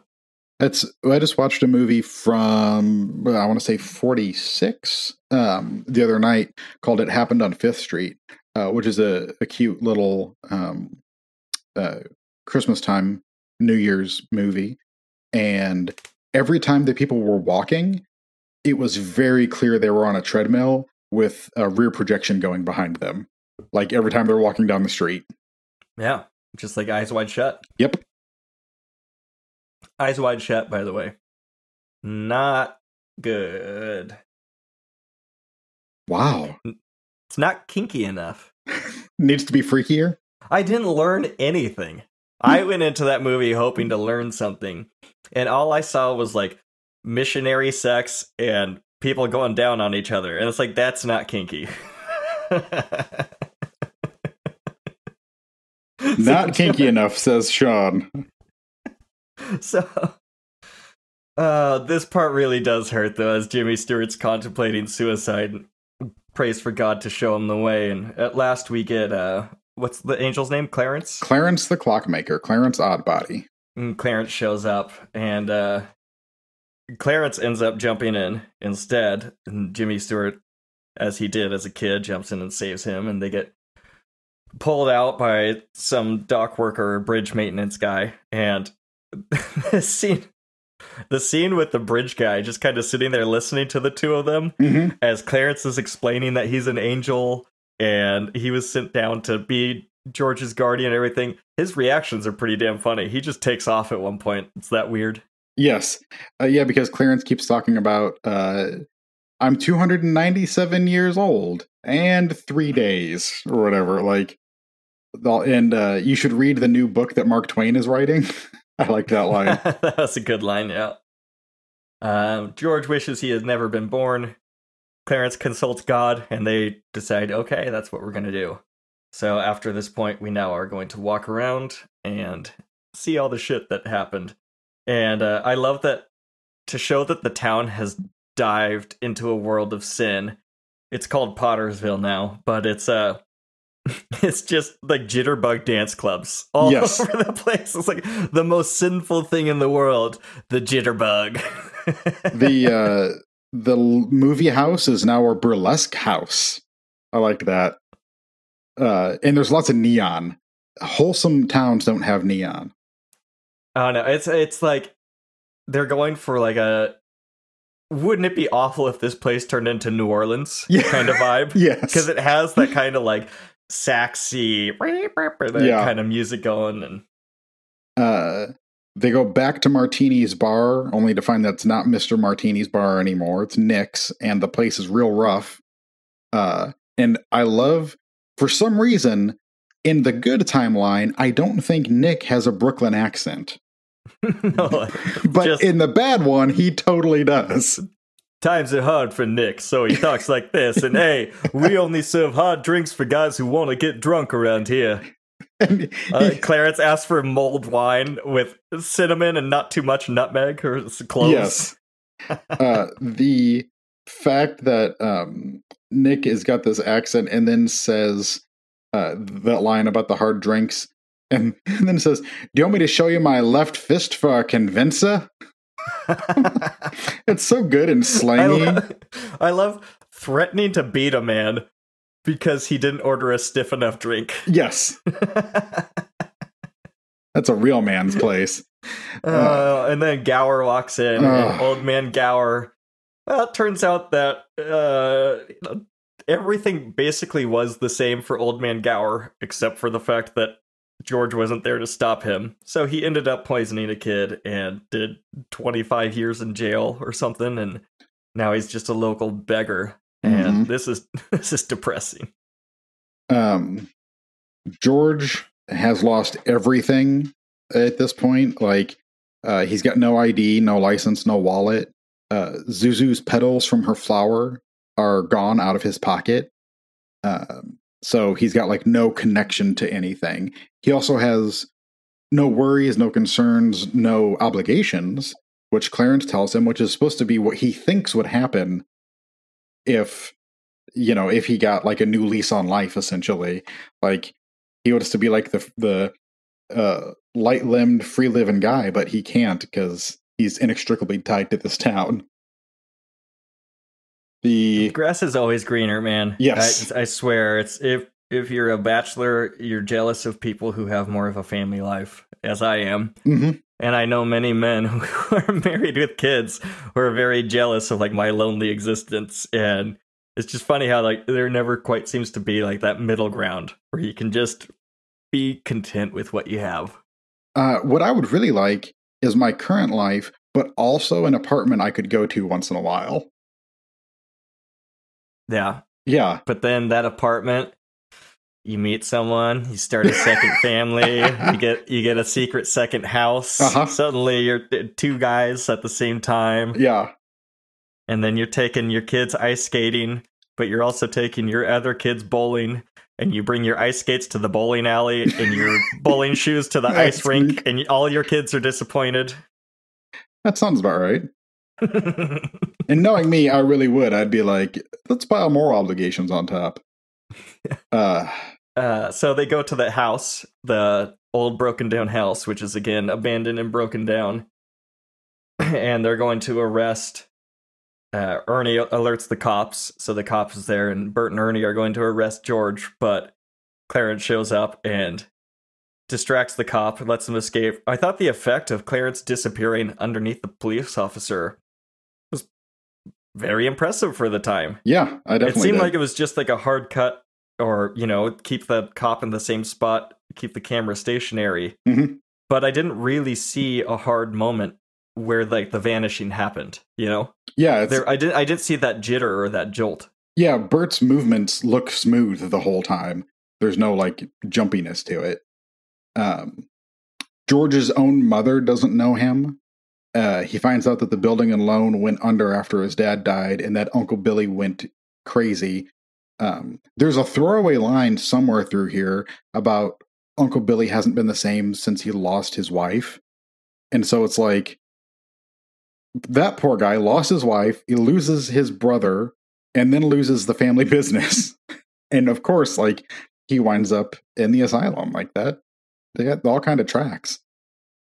yeah that uncle billy got dealt a sh- short straw in life Yeah. Uh, George runs to Bailey Field. Is it Bailey Field? The um, the housing complex that he helped build. uh park i think Okay. Um, only to see that it never got built and it's a graveyard now. And the first grave he sees is his little brother Harry's, who died at age nine because George wasn't there to dive in and save him. Dark shit man because George didn't save Harry, Harry couldn't save the men on the transport ship. So a a troop boat full of soldiers got kamikazed because of George Bailey not wanting I'm- to live his life. i'm giggling because you presented this as the happy movie like- Oh. the last 10 minutes of this movie like before it gets better like everything is inextraordinarily fucked yes. The it, starting with uh when they lose the money and he starts yelling at people, like I was getting teared up because it, that was so upsetting to me. Um just his behavior and knowing how everybody actually views him as like the town savior basically. And he's snapping and he's bitter and i'm sorry but um i don't care where you go. Once again donna reed is luminous. You would be a lucky man to be saddled with a young donna reed as your as your bride yeah but josh she's an old maid now. That's true. She, I, I would i would argue that in this reality mary's doing just fine. The fact that like she's not married in her Yes. 30s that's like a great shame but she seems she's a working woman at a library Mhm. doing like what she wants to be she seems all right. Yes. I honestly uh, i did not remember where he finds her and when clarence is like oh i'm not supposed to tell you where mary is i was like oh is it because mary's doing fine? Like did she marry sam and everything went great for her?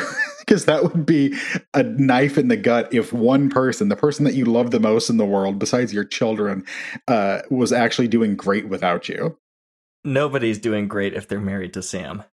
Oh, hee-haw, hee-haw. you can't c- I, I you just made me so angry doing that just now because I, I guess I only have patience for about three hee haws Uh-huh. in a day, and we've passed the quota now.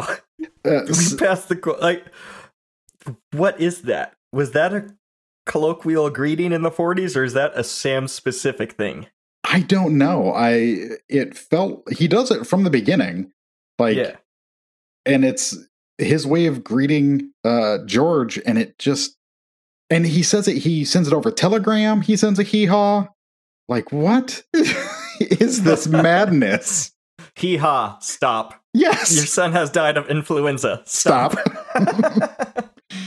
um, uh, so George George chases Mary into the bar or whatever crowded place, and, and the crowd all grabs him. He runs off, punches the cop in the face, which prompts the cop to just start wildly shooting in a crowd That was my with like cars going behind him and Uh-huh. people walking around, and this cop is just firing like blind shots. oh, I mean. It's a pretty accurate representation, if I'm gonna say so. yeah. It's uh, but in this town, this town is basically like Mayberry, and Bert is over here just firing down Main Street. Ugh. This is where George runs back to the bridge uh, where he first met Clarence and starts begging Clarence to give him back his life. Uh, he once again prays to God, you know, show me the way. What do you want me to do? Kind of thing. And once again, his wish is granted. Bert finds him on the bridge, uh, and he finds Zuzu's petals in his pocket, which prove to him that he's he's back in the regular world, the regular timeline. Uh, Just tell you now, bud. The waterworks have have not. they might have started at this point, or they definitely were. But the end of this movie, Uh huh.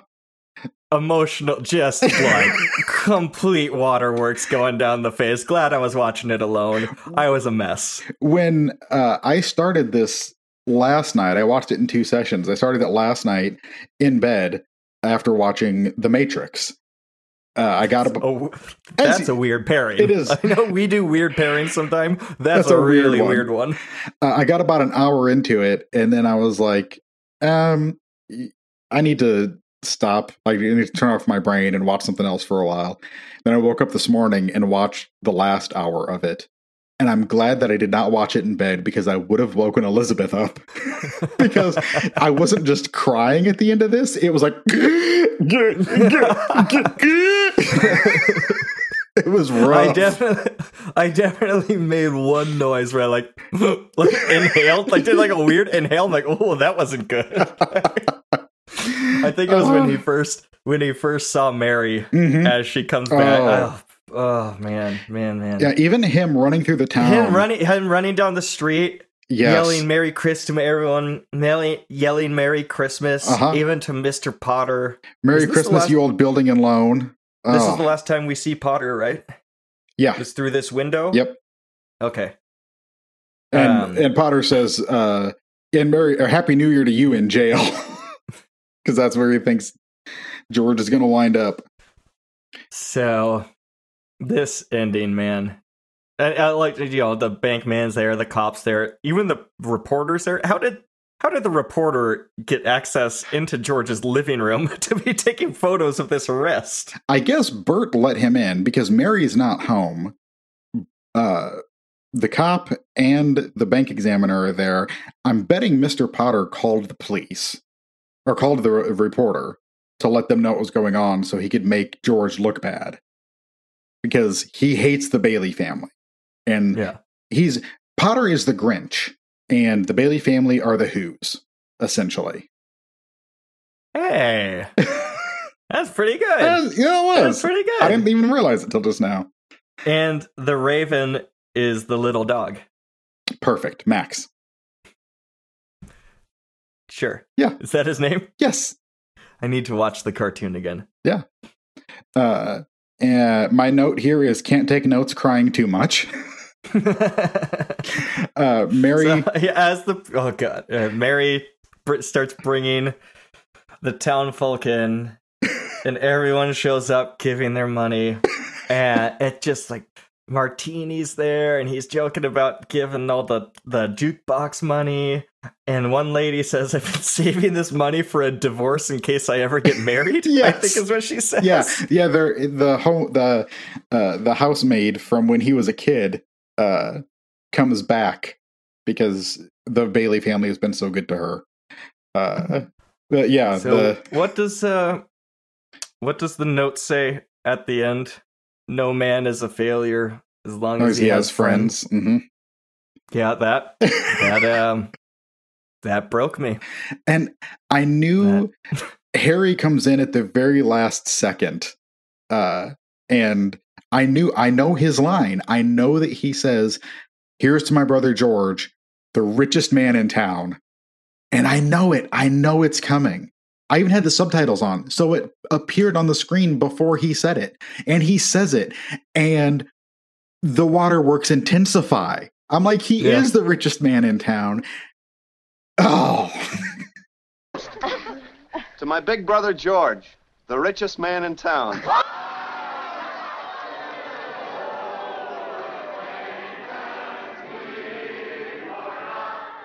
yep and then the bell moment Mm-hmm. yep Oh, God.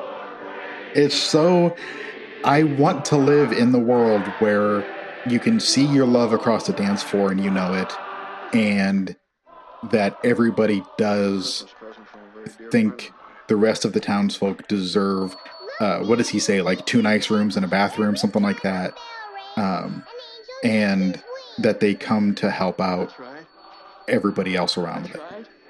Like it's not just the Christmas spirit. I wish that that was just the reality that we lived in. this this is gonna be a hard weird thing to convey i hope that death and like the transition to the presumed afterlife that i hope exists is like this where it's like just an angelic choir of friends singing auld lang syne Mm-hmm. um, it's just a really beautiful moment and it hits me in the heart very hard And it really, it's all through this.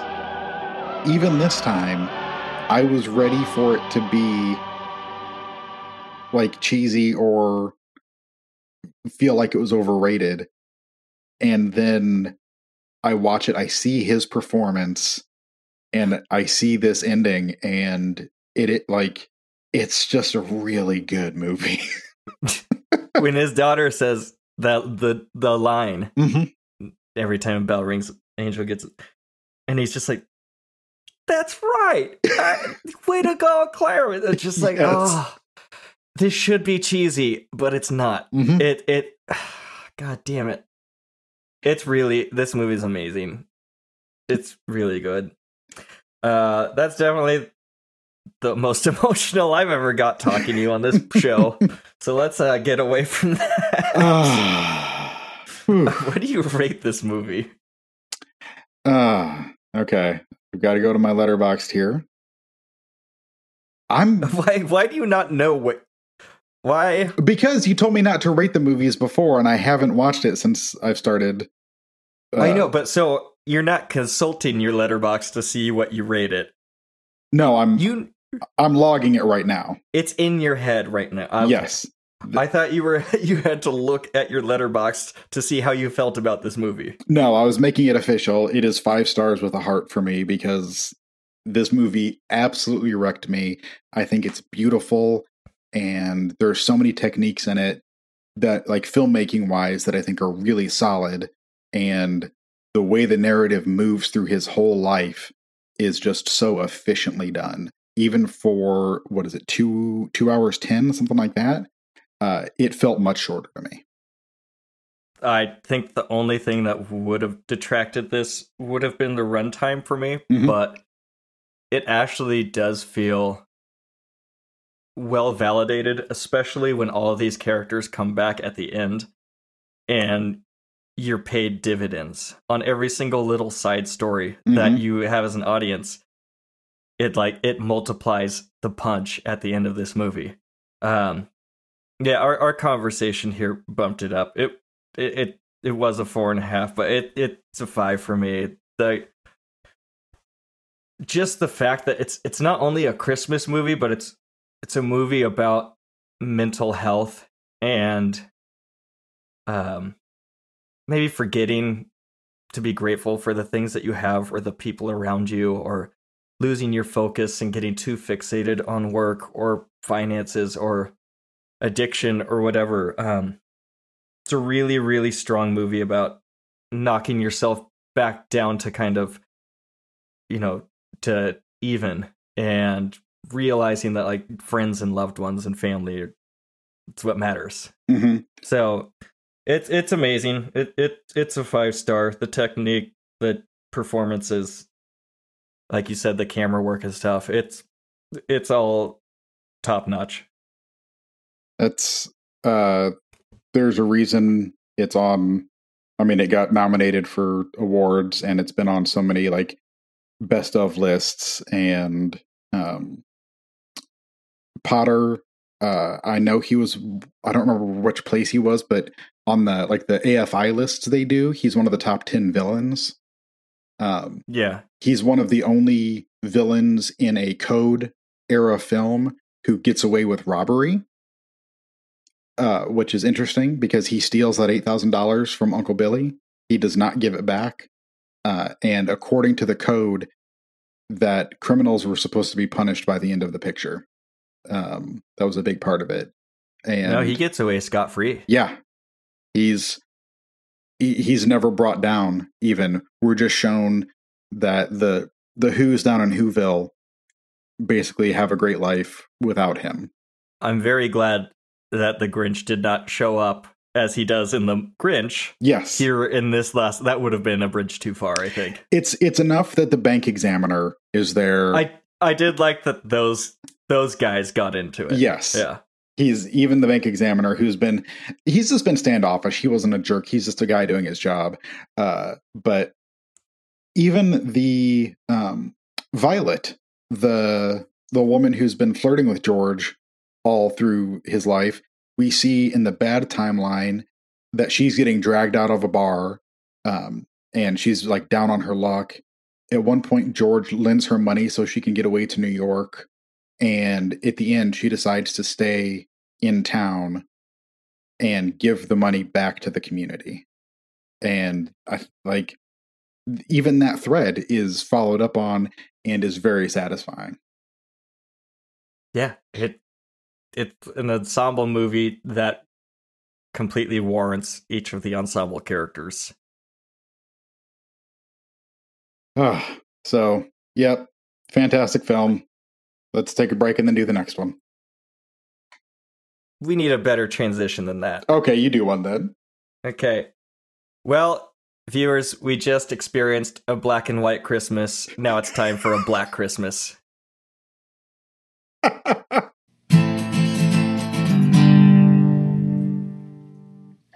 All right, we're going to be talking about Black Christmas from 1974, not the mid 2000s ones, not the 2019 one, 74. Uh, this is directed by Bob Clark, written by A. Roy Moore, not the Roy Moore. Don't get that confused. and Bob Clark, Christmas master that he is, followed this movie up nine years later with A Christmas Story. This man is a Christmas genius. Josh, what's your history with this? um this was one i had not seen until um just a few years ago it's been fairly recent in my uh discoveries that I I think it kind of has gained more prominence in the last few years as it's being appreciated as like Halloween was the first slasher, but really it was kind of this one. Uh, Yeah. So Um, this might be my favorite slasher. yeah, It's up there. I'm not huge. I, I like slashers, but I rarely think they're great. Or any, I genuinely think this movie is excellent. yes, This movie, this movie scares me in the way that, like, when we watched Session Nine, and I would get tingles down my spine or goosebumps running down my arms at just how uncanny or creepy certain things happening are. And this movie does that to me a lot. Uh, I'm sure we'll get into it a little bit, but the the phone calls that get repeated throughout the the movie, they're They're the ge- best. They're genuinely upsetting. They are Yeah. like it's not like even Freddy. Like Freddy, he's there, and I'm kind of like, yeah, maybe afterwards. Like he can't. you kind of ruminate on the idea and then you dream about it and it's scary. This while you're watching it is off-putting almost in that David Lynch kind of way where I'm like I'm uncomfortable with this uh, right now. Like I want to crawl out of my skin a little bit. I don't like it.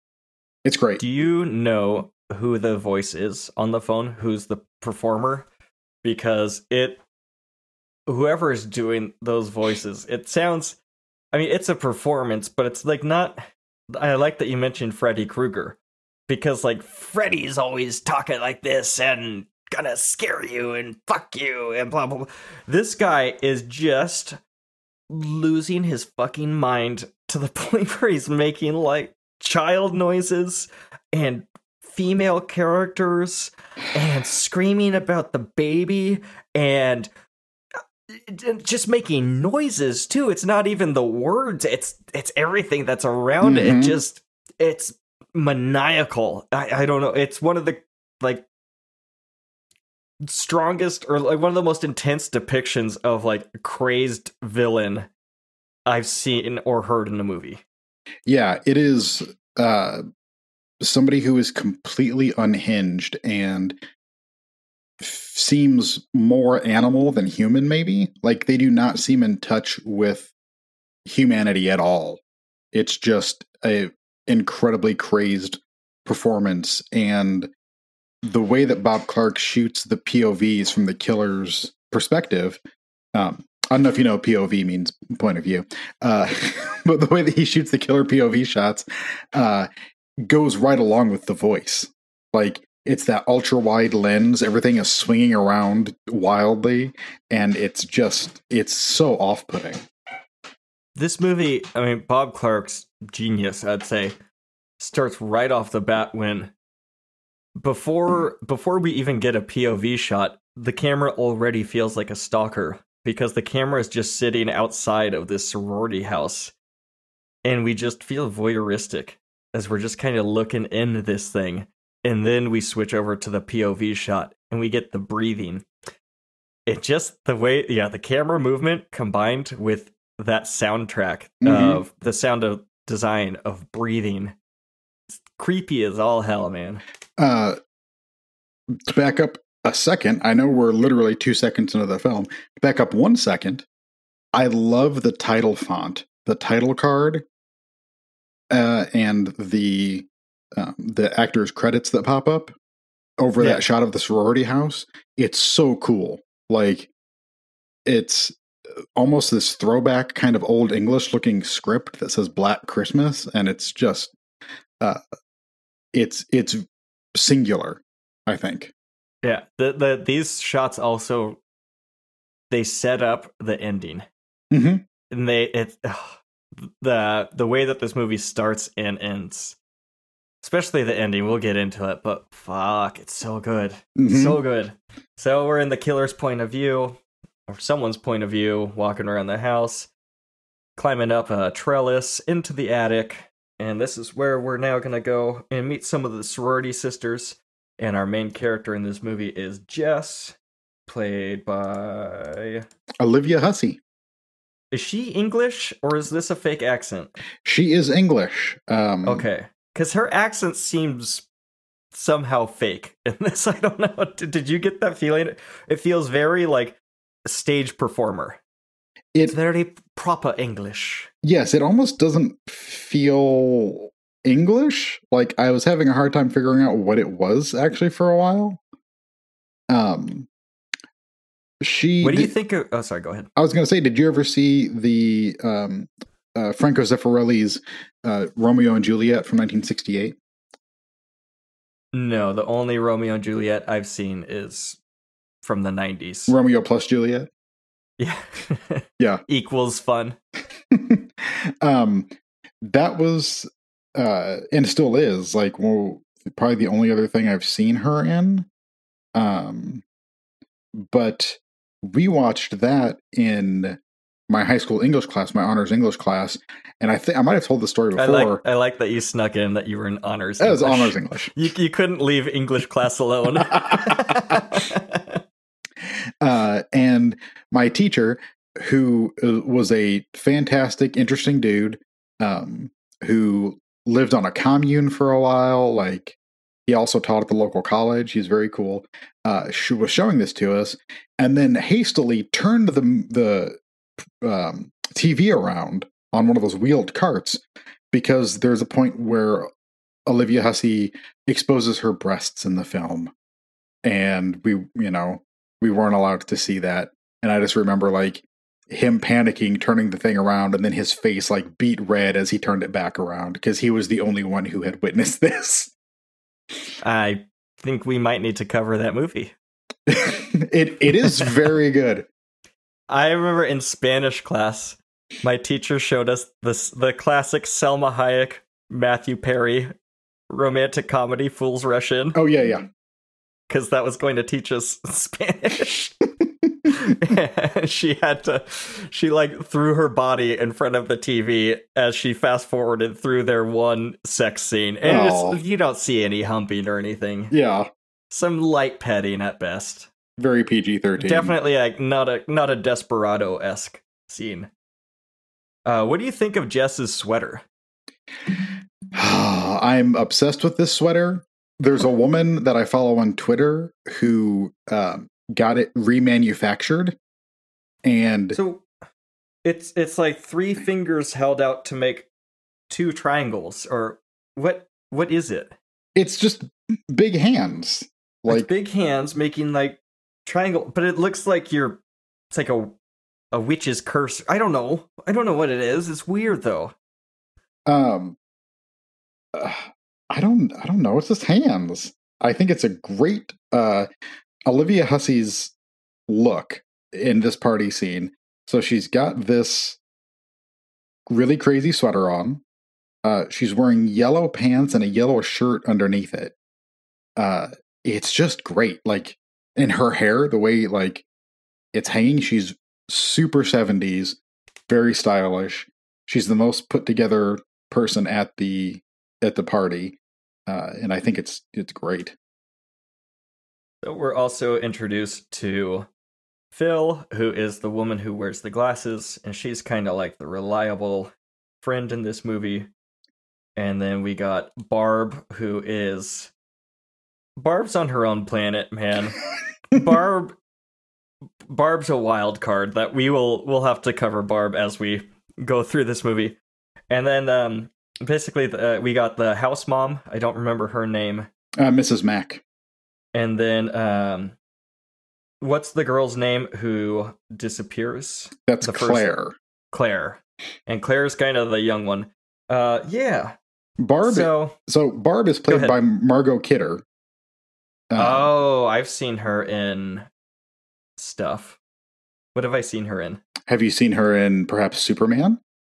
Nope. No, really. Uh, the, I've, I've the Su- only Superman two, The only Superman, Superman, three, Superman The four, only The Quest for Peace. You're having fun, aren't you? She's Lois Lane.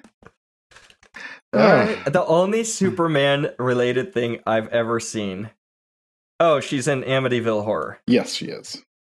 Is um uh what was the movie where it's about the guy who played Superman and it's like Ben Oh, Affleck movie. It's uh, like a completely Yeah, Yep. man, that movie vanished into the ether. It's like it was erased from people's memories. Yes. I think I watched that because was Adrien Brody in that movie? I literally do not remember. I watched that movie 15 years ago and never thought about it again. So that's what I say. It's like one of the least memorable pieces of art to ever exist. Yes. Sorry, Hollywoodland. It's also a bad title. Uh, Margot Kidder was also in Rob Zombie's Halloween uh, 2. That well, I've tried. I I might have forgotten about Hollywoodland. I've actively tried to forget Rob Zombie's Halloween Halloween series. Uh, so the sorority gets a call, and this is where we're introduced to. I don't know. What do you want to call this guy? Well, his, he's Billy. uh yeah so this they get a call from billy and they're all listening and he's threatening he uses the c word a lot which Ugh. was surprising and threatening all sorts of sexual violence and terrible things and barb is apparently from new york city or somewhere where she doesn't take it seriously they hang up the phone and then barb says a truly heinous thing which is uh you can't you can't sexually assault a townie Yes. the Ugh. Yeah, yeah, she's she's a piece of shit from start to finish in this movie. She's a complete alcoholic. Um I I I don't even know what to what do you think of Barb, Josh? Uh, I do you, think do you like her? I do because I think Margot Kidder gives you enough that she does seem um, wounded underneath her manic exterior. Uh, but she's. Uh, we talked in another episode, right, about um, I think an American movie when uh, Mark gets drunk and it's like he would be too much to handle. Like you don't Yeah. want to be around that kind of drunk. I think that's what Barb is, and she is drunk the majority of the time. Yes, I totally agree with you. And the performance, I'm not saying the performance is bad. I think Margot Kidder is pretty great in this movie. It's just the volatility of Mhm. this character is I don't want any part of this lifestyle or people like this, you know? Yep.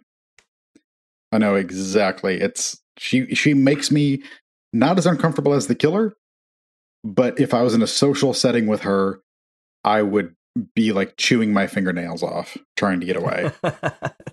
That's that would be like do you and your wife have some kind of secret signal to get you out of bad conversations at parties or social events?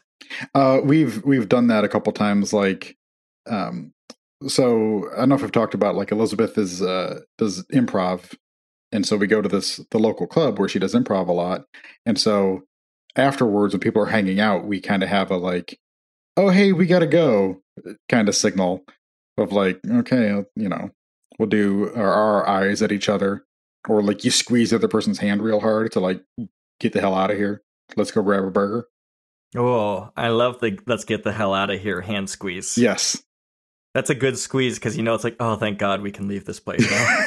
Because I'm I'm usually the one that wants to leave first. So if somebody else wants to leave before I do, that's beautiful for me. even better uh so poor poor Claire uh gets offended by Barb, mhm. obviously, as you should, and goes upstairs to her room. Thinks she hears the cla- the cat named Claude in her closet, but it's Billy, and Billy stra- suffocates her with a plastic bag. And the, I love the. I think the soundtrack is really, really smart for this movie because it sounds like somebody opened a piano and is just scraping and banging on like the piano strings to get these big haunted echoing sounds for some of the sound design. But as we move through the movie and Peter, the pianist, Mhm. starts to mentally dismantle himself, these broken piano string songs, I think, are like a, a perfect use of. It's, it's a great combination of that character and the soundtrack. So I read that the composer actually um, did use prepared pianos in the soundtrack, where he was like tying things to the piano strings and striking the strings up in the body of the piano uh, to make them resonate more and to give them the weird, like haunted sounds. It's great. Yeah. I, I, I love it. I so much like similar with session nine, sometimes I think if you try to have creepy music, it can undersell a moment. But if you just have creepy sound design, hmm it can really ratchet the tension up. Uh, so the logistics of this, and I mean, this isn't like spoiling the rest of the movie because right from the beginning, Billy spends most of the movie in the attic. Right now, he while the party is happening downstairs, he drags Claire's body up into the attic from Yeah. her room. So nobody Billy's- knows where she goes. Billy's strong like a cheetah, carrying an antelope up into a tree. hmm It's it's horrifying to me. Uh, Oh, it's like a spider coming out of your ceiling to just grab one of your friends and then like pull them up into its web, and your friend is suddenly vanished and in your own house. yes, fucking scary. and the way that Bob Clark shoots that the portal up into the attic, it's like a black hole. Like it is every time you see it, you see like a little bit of the ladder, and then you see the hole itself, and it's just darkness beyond it. And this movie, kind of like The Shining, I never get a grasp on the layout of the house. It always Hmm. feels, but not in a bad way. Like it always feels weird and dangerous to me. Like Billy could be hiding anywhere, and especially uh, as we get towards the end. I mean, most of the action happens in this house, but we don't follow people from room to room. It's all like cut off separately, and it's really effective when there's kind of the chase at the end, and you don't know where anybody is. That I like that the idea that using a lack of knowledge of geography for the audience as a means to then scare you once you're into a chase sequence.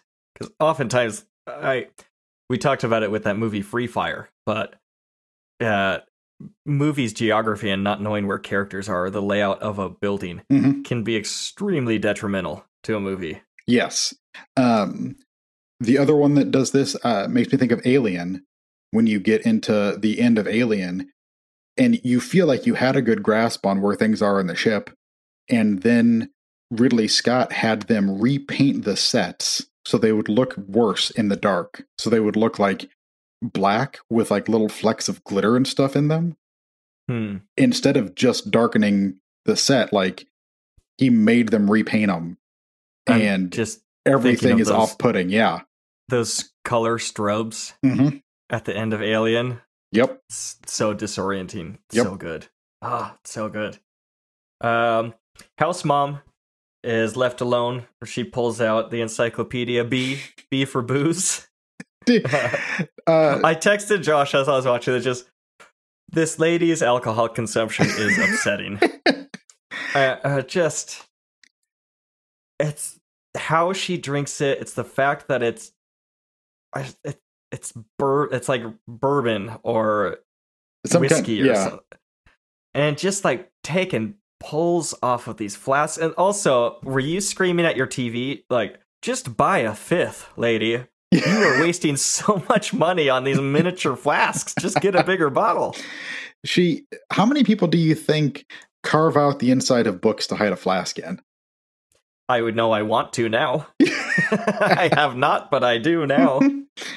uh, um, P- Peter calls, uh, Jess's boyfriend. Phil answers the phone. I like this part because Jess, um, Phil says, Jess, it's for you. It's him. Which, right off the bat, this movie's kind of introducing the idea is Peter is not is Peter not the killer, right. and so that that ambiguous language right there is a nice little tip of the hat. Uh, this is where you really get to see Jess's outfit as well. Um, oh, and I was going to say earlier, the there's a woman on Twitter who got this shirt, they're that sweater remanufactured, and sold a limited run of them. Um, and so the uh, filmmaker Axelle Carolyn, uh, who did The Manor this year, went to the New Bev uh, like a couple nights ago to watch Black Christmas in the same outfit as Jess is wearing in this because she bought one of those sweaters. Um, and then uh, who was oh Bryan Fuller, who was the showrunner for Hannibal, uh, was a dude wearing the same outfit, and they both looked fantastic in it. It made Nice. me it made me wish that I could pull pull that sweater off, but I don't think I could. I think I look too bunchy in the middle. No, you could pull it off. You think so? Yeah, you have the figure for it. Oh, thanks. Those slim hips, you could wear that sweater. uh, I like at the end of this phone call, Peter says, I love you, and Jess says, I know. Ooh, I felt that, bud. I felt that. Oh my god. Um. Also, I've been the one who responds, "I know." So Ooh. it's you know it's really really awkward when somebody says they love you and you're not there. Yeah. Uh, Really awkward. It's uh I I think I've gone with a thank you before. Ooh, thank you's not good. No, it's not. Thank you's not good. No. But you don't know what else to say. I usually would just respond, "Oh god, it's making me cringe." Something like, "I care a lot about you." Oh, so- Oh. Ah. Oh, that hurt or me. I'm or like I'm falling for you with. Okay. Oh god. Oh, this is hurting my heart just saying these words again. Oh. I've only had honestly like two relationships that I would deem like actual relationships in my life. And both of them were like it turned into like I was emotionally shut down and then I had to then try to figure that one out when they're all in and I am not. And oh, both times was really awkward and I regret both times now after being single for so many years that I should have probably held on to what I had. Ooh. Now, what's worse? That last sentence or saying uh I care for you too? What All right, well, causes that more last full body cringe? That last sentence, my last girlfriend had a dream of moving to New York City. hmm and she was five or six years younger than I was. So she was like 23 at the time. And so that's when you move to big cities. And I wasn't going to be the guy that like talked her out of it. So that way, like, I don't know. I, I felt like if she didn't go pursue her dream, it would have been a big mistake Mhm. and she would have resented me. And so I encouraged her to to go. Ooh. But it hurts. She's probably gonna get married soon to this dude. so Oh. That's that's all right, man. It's all right. it feels like there's at least a short film in that. Well, yeah, I was a baker and she was a pastry chef. So right there, you have like a complete clashing of. Yeah, Yeah. it'd be a good little short film. Yeah. Com- yeah. Uh this is where the house mother drinks the booze out of the back of the toilet. I know back of the toilet water's clean. Uh-huh. Uh-huh. I know, like in a storm environment or like a hurricane or whatever, like back of the toilet could save your life as being potable water. I don't like this one bit. This string flask bottle that she pulls up, there's like. I don't like it. I don't.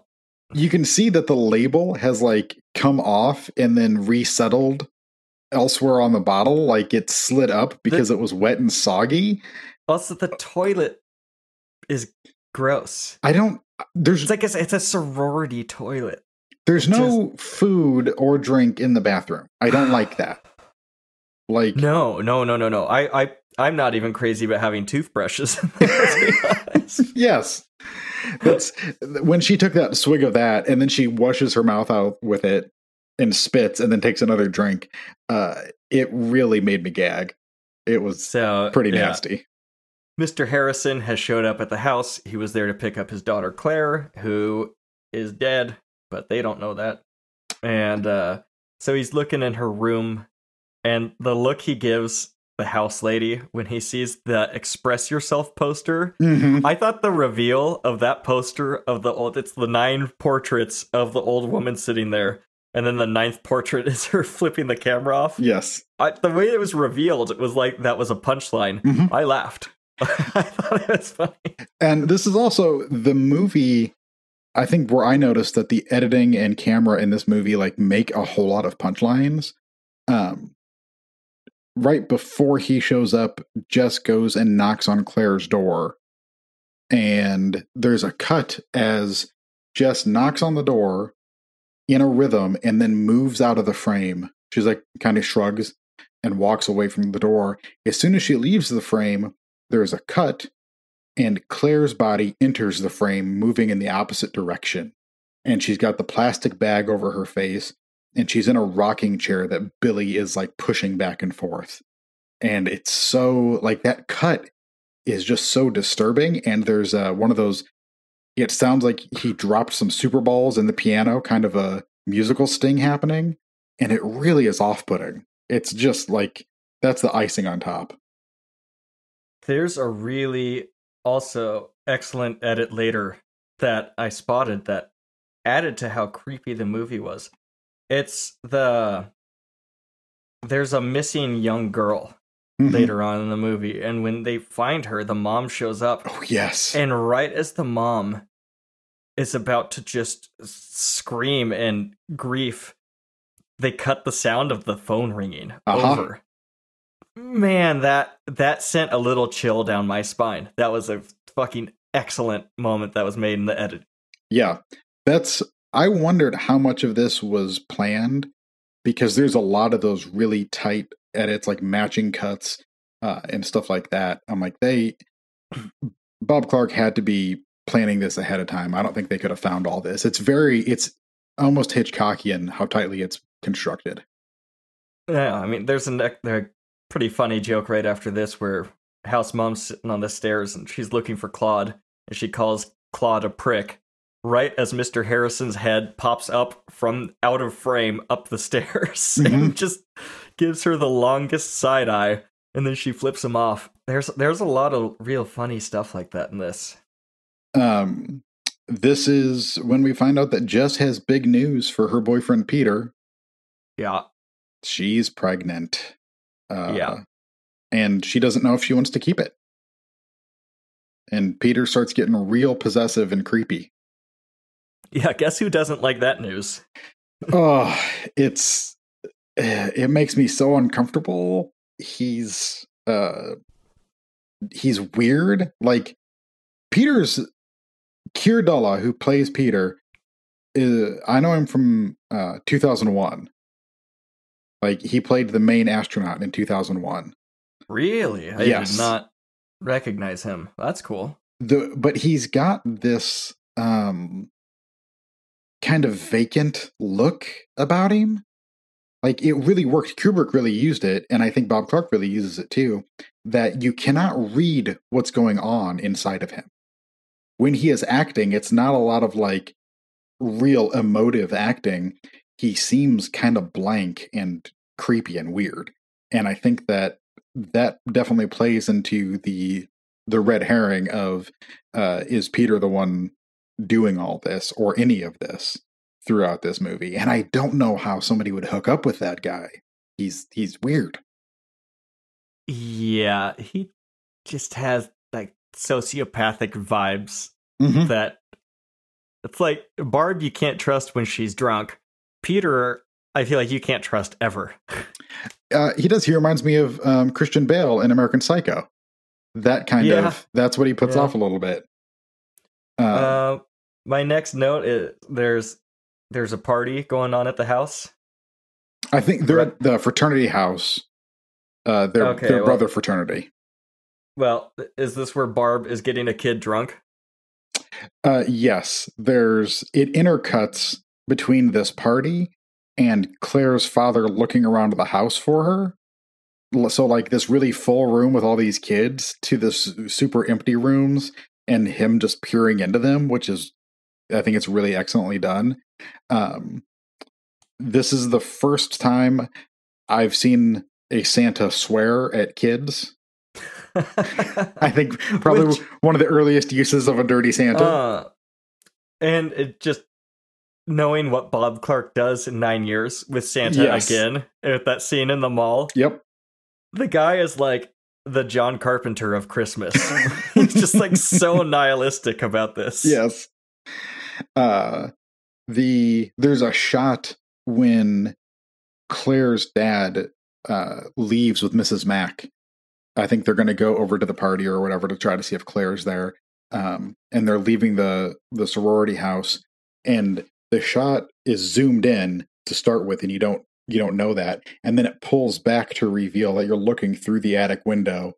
So claire's dad is in the background and claire is in the foreground just her body her decomposing body is in the foreground and it's chilling. Like you don't see usage of someone's body like that in most other slashers. It doesn't give you like this emotional hit of here's your daughter, here's your little girl that you're looking for and you're so worried about. They do, they don't do that. That's this mm. is just excellent.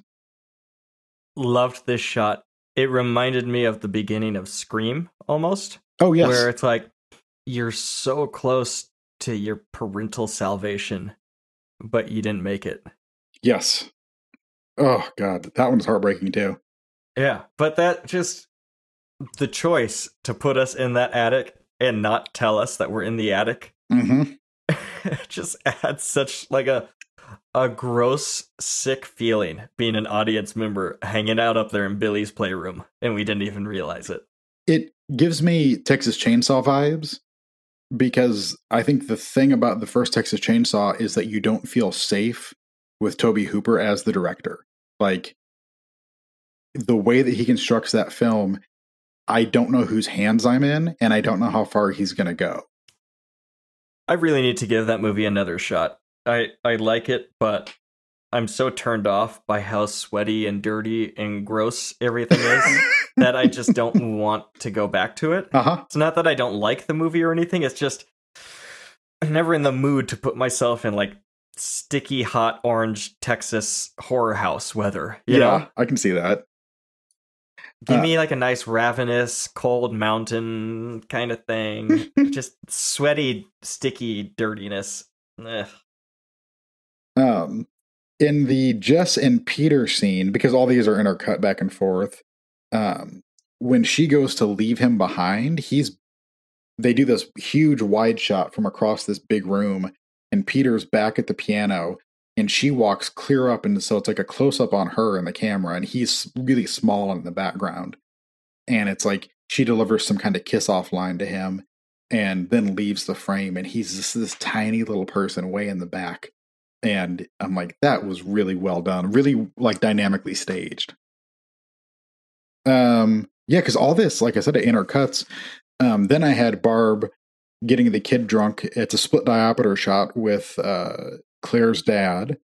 An- Oh, it's, they, so that's where you have two fields of focus. yes, I remember the first time I ever saw that. Have you seen the Robert Redford movie, The Castle, The Last Castle? No, The military prison one? yeah, yeah. It's with Gandolfini. I remember that was just the first time that I ever saw those shots where you'd have Gandolfini in like a close up and Redford in the background. And there would be this this line in the middle of the shot, just this blur line. And I'd never seen anything like it before. um the that film was shot at a uh, rundown prison here in town. Really? Yep. I liked that movie when I was 19 or whenever it came out. I I it's probably pretty cheese balls. Also, thinking back on it, there's some dumb shit. Mhm. but I liked it. I don't have very much of a connection with Robert Redford. Uh, see, um, Butch Cassidy and the Sundance Kid is one of my favorite movies. Saw it in high school, haven't seen it since. Um, have we talked about Flickchart? I don't need to know how often you masturbate. no, that's Flick Chat. What's Flickchart? Flickchart is um, it was around before Letterboxd, or I was aware of it before Letterboxd, uh, and it's a a website where they give you two movies and you just pick between them over and over and over again. When I had Okay. a, when I had a boring desk job where most of my job was waiting for the phone to ring, this I played this all the time. And eventually after so many rankings, it starts putting your your favorite movies in order. Oh, Like that's it- cool. Yeah, it comes up with like the algorithm of what movies you pick over what other movies. And that was at the top, Butch Cassidy? Butch Cassidy and Sundance Kid, I think, uh, is my number one. And let's see, Seven Samurai, Jaws, Psycho, and Fargo are my top five. I have not seen Seven Samurai. Well, it's in my To top my five. great shame. Also, number six, all that jazz. I've seen that movie. What? Have I seen that movie? I don't think you've seen that movie with Roy Scheider. Uh, no, I have not seen that Okay. movie. You know why? D- jazz in the title. I know. That's just It it took uh like what three to four years for me to get Elizabeth to watch it. Uh, Yeah. And then when she finally did, she was like, "Thank you for showing me that movie." It was not I'm- what she was expecting. I guarantee you, like five minutes into it, I'd be, like, oh, I'm really glad I'm watching this. yes. but do you know how much strength it takes to push the play button on some of the movies that I watch? Oh, when somebody gives you like a serious movie recommendation, it's the worst burden. Ugh. Stop telling me to watch Licorice Pizza, asshole. it's like uh, it's like somebody gave you a pet that you have to take care of now. um, my next note is them reporting the phone calls uh, to the police.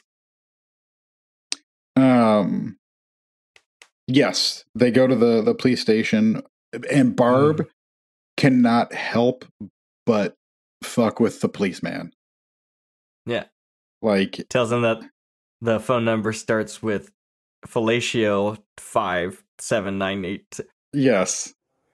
It's uh, fellatio 20880. Fellatio. I- It's a it's a new exchange. E. Fe. It's a new one on me. Again, I still don't understand. Is this an East Coast thing? Like in Seinfeld, they would say, oh, "What's my number? Klondike five three seven eight two.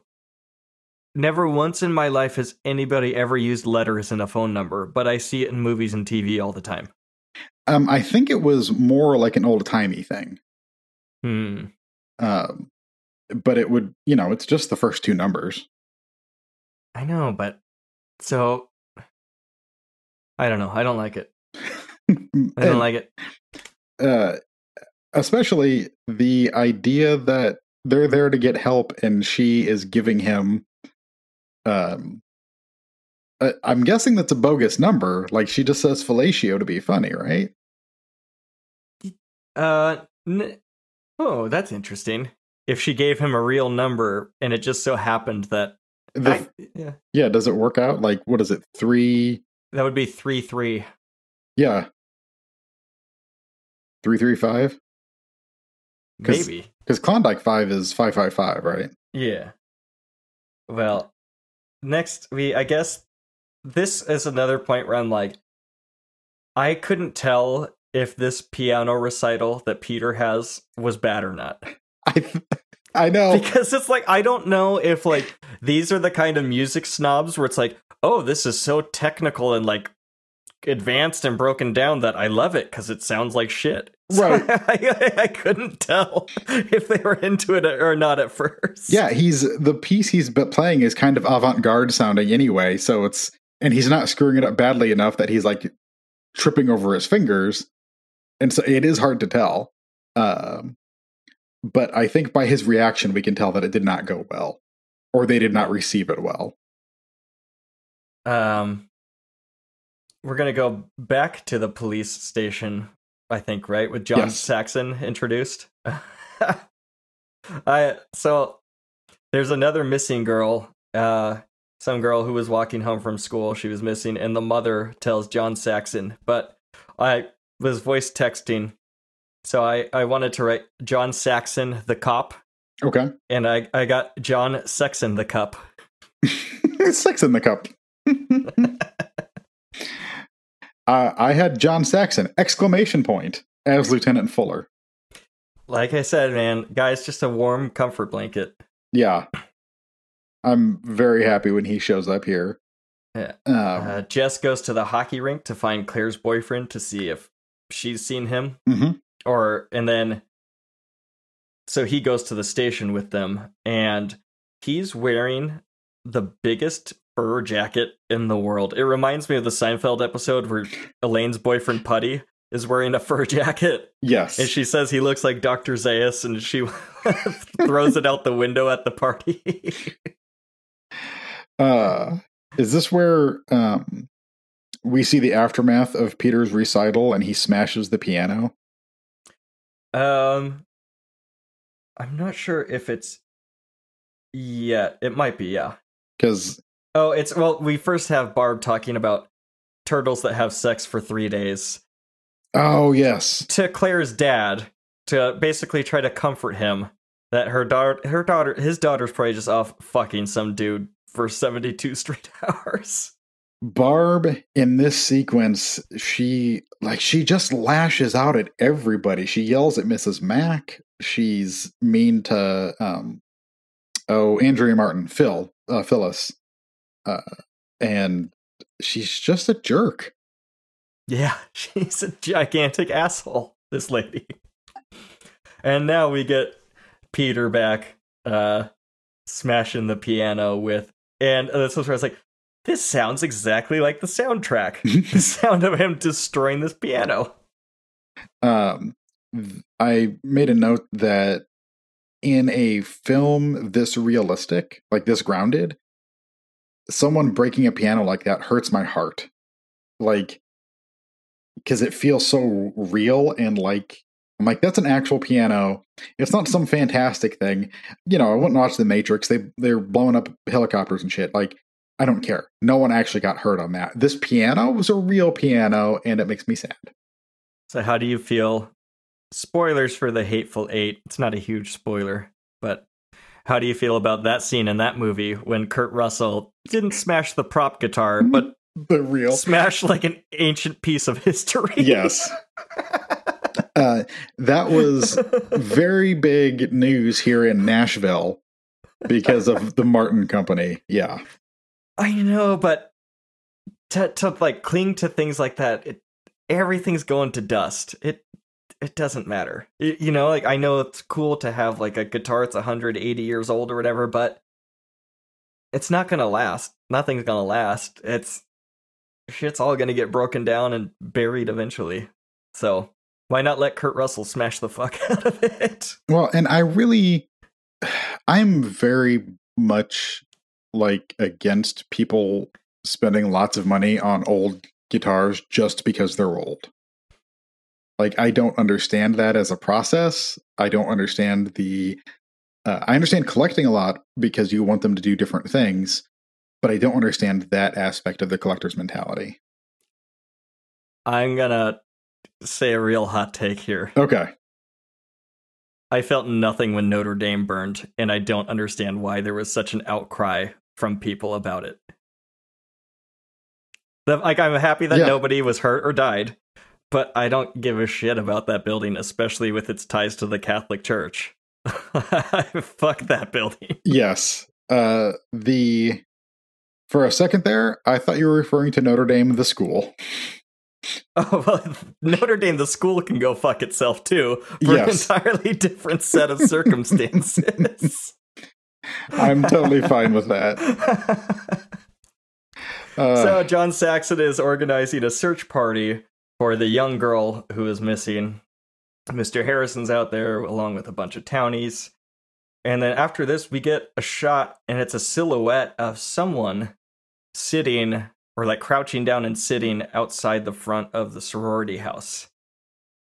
Do you think this was Peter? Because I don't think Billy's outside. no, I think um, because because I think he's wearing he's wearing green, which is It Peter's kind of color. looked like, and it kind of looked like there was that turtleneck yeah. collar in the silhouette. I think it was Peter. Um, this is where Mrs. Mack, the house mother, while everyone else goes to to help the search party, uh, Barb, I think, went upstairs drunk to pass out, and Mrs. Mack is going to leave to go to her sister's, so she'll be gone by the time they get back, which plays into it because Mrs. Mack gets got before anybody gets back, but that's in a little bit. So Claude, Mhm. the cat, we finally see Claude the cat on film. he's discovered Claire's body. And Claude, being a cat, and cats are asympathetic. Uh, that's not a word. Cats have no feeling. Your cat will eat you so fast after you die if it doesn't have food in its bowl. It's not even funny. There's no loyalty amongst cats. cat owners, don't kid yourself that your cat loves you. It feels nothing. Sorry, that might be the hottest take we've ever had on this show. yeah, that's more shocking than the Notre Dame thing. but it is, I don't know if it's a proven fact, but it is like there's stories that like a dog will wait a couple days or a week before it starts to eat its dead owner. Cats wait like eight hours. and you see Claude up there licking Claire's plastic face.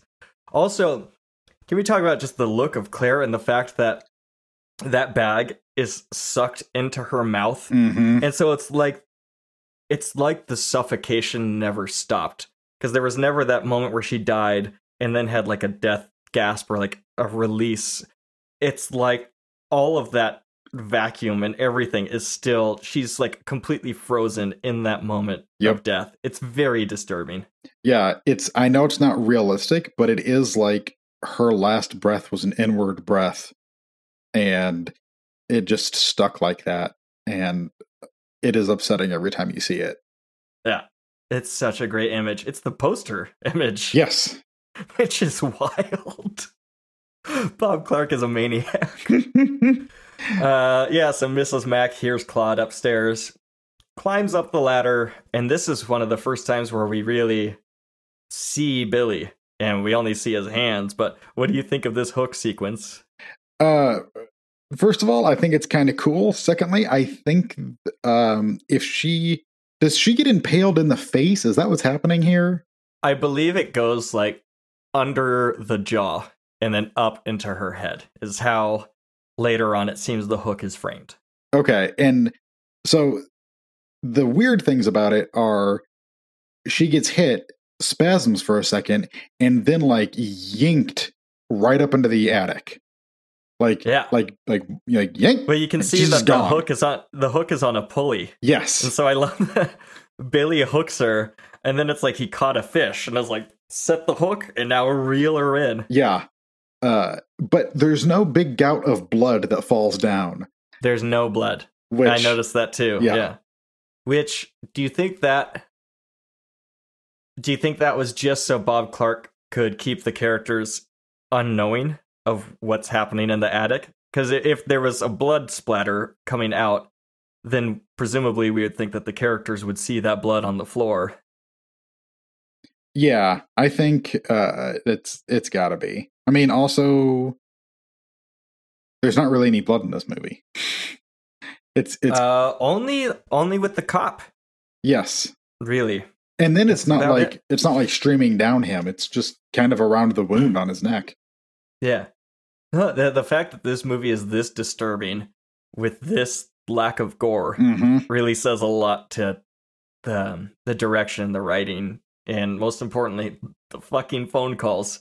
Uh, when we get that POV of Billy freaking out in the attic, and just like after he catches Mrs. Mack, he's just like freaking out and smashing shit, just going nuts, man.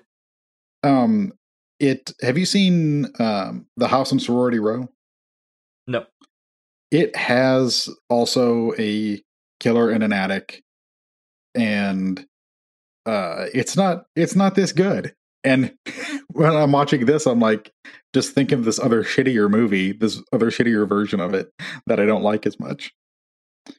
Uh, so they the search party finds the girl's body in the snow. Like I said, just as the mom begins to cry, her voice turns to the phone ringing. And then Jess picks up I think it's Jess who picks up the phone. yeah, Jess headed hear, back like, early. Demented cries and help me! Help me! Like just like, oh my god, this is intense. hmm Uh, She calls the phone company to report the obscene phone calls at this point, right? Um, I think so, but they don't actually do anything with it yet. Uh, for another couple scenes, like the which John Saxon gets to look like the genius when he pieces together the murdered teen, Claire missing, and the obscene phone calls all being linked. Yeah, because the first cop, I can't remember his name, the dumb one, is super dismissive and tells her that it's probably just one of her boyfriends playing a little joke, Yes. which is just what a what a dismissive asshole man, you know. Uh, This movie, uh, we haven't really talked about the, just the feminism of this movie mhm. for for having been shot and written in 1974. This movie's, in, I think, incredibly progressive.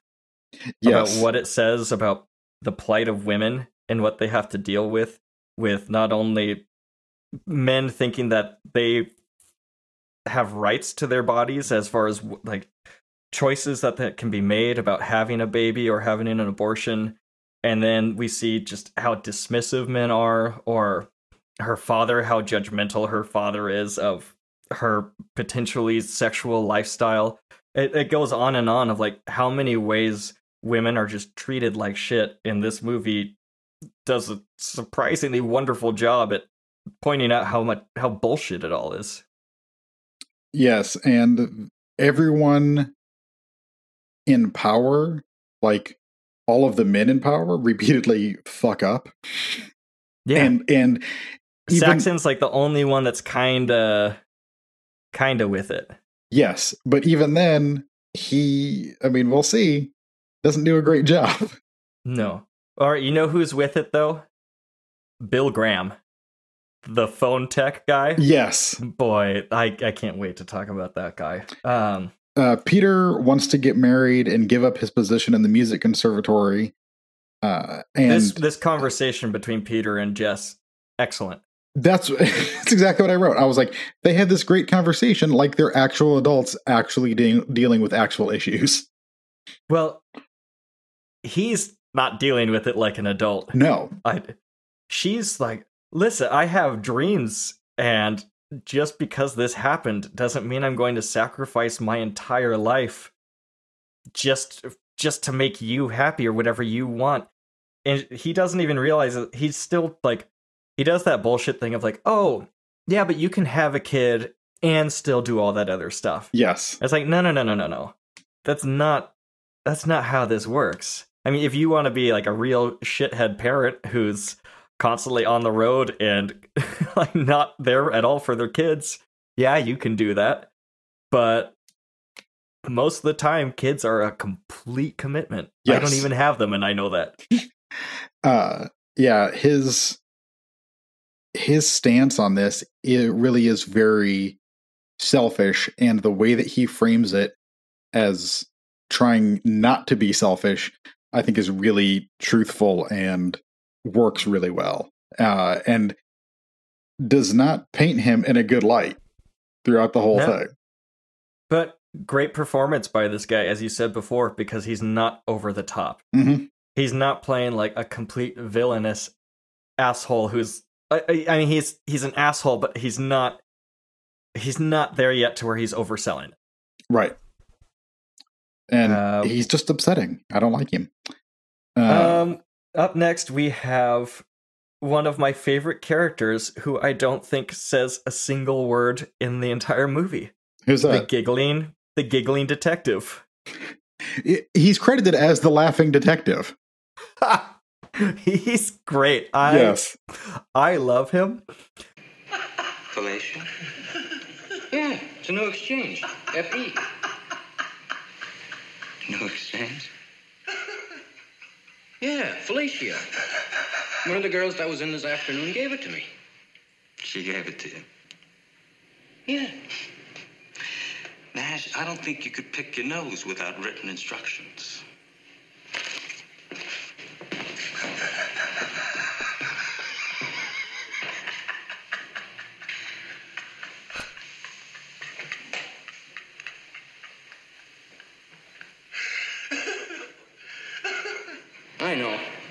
Something dirty, ain't it?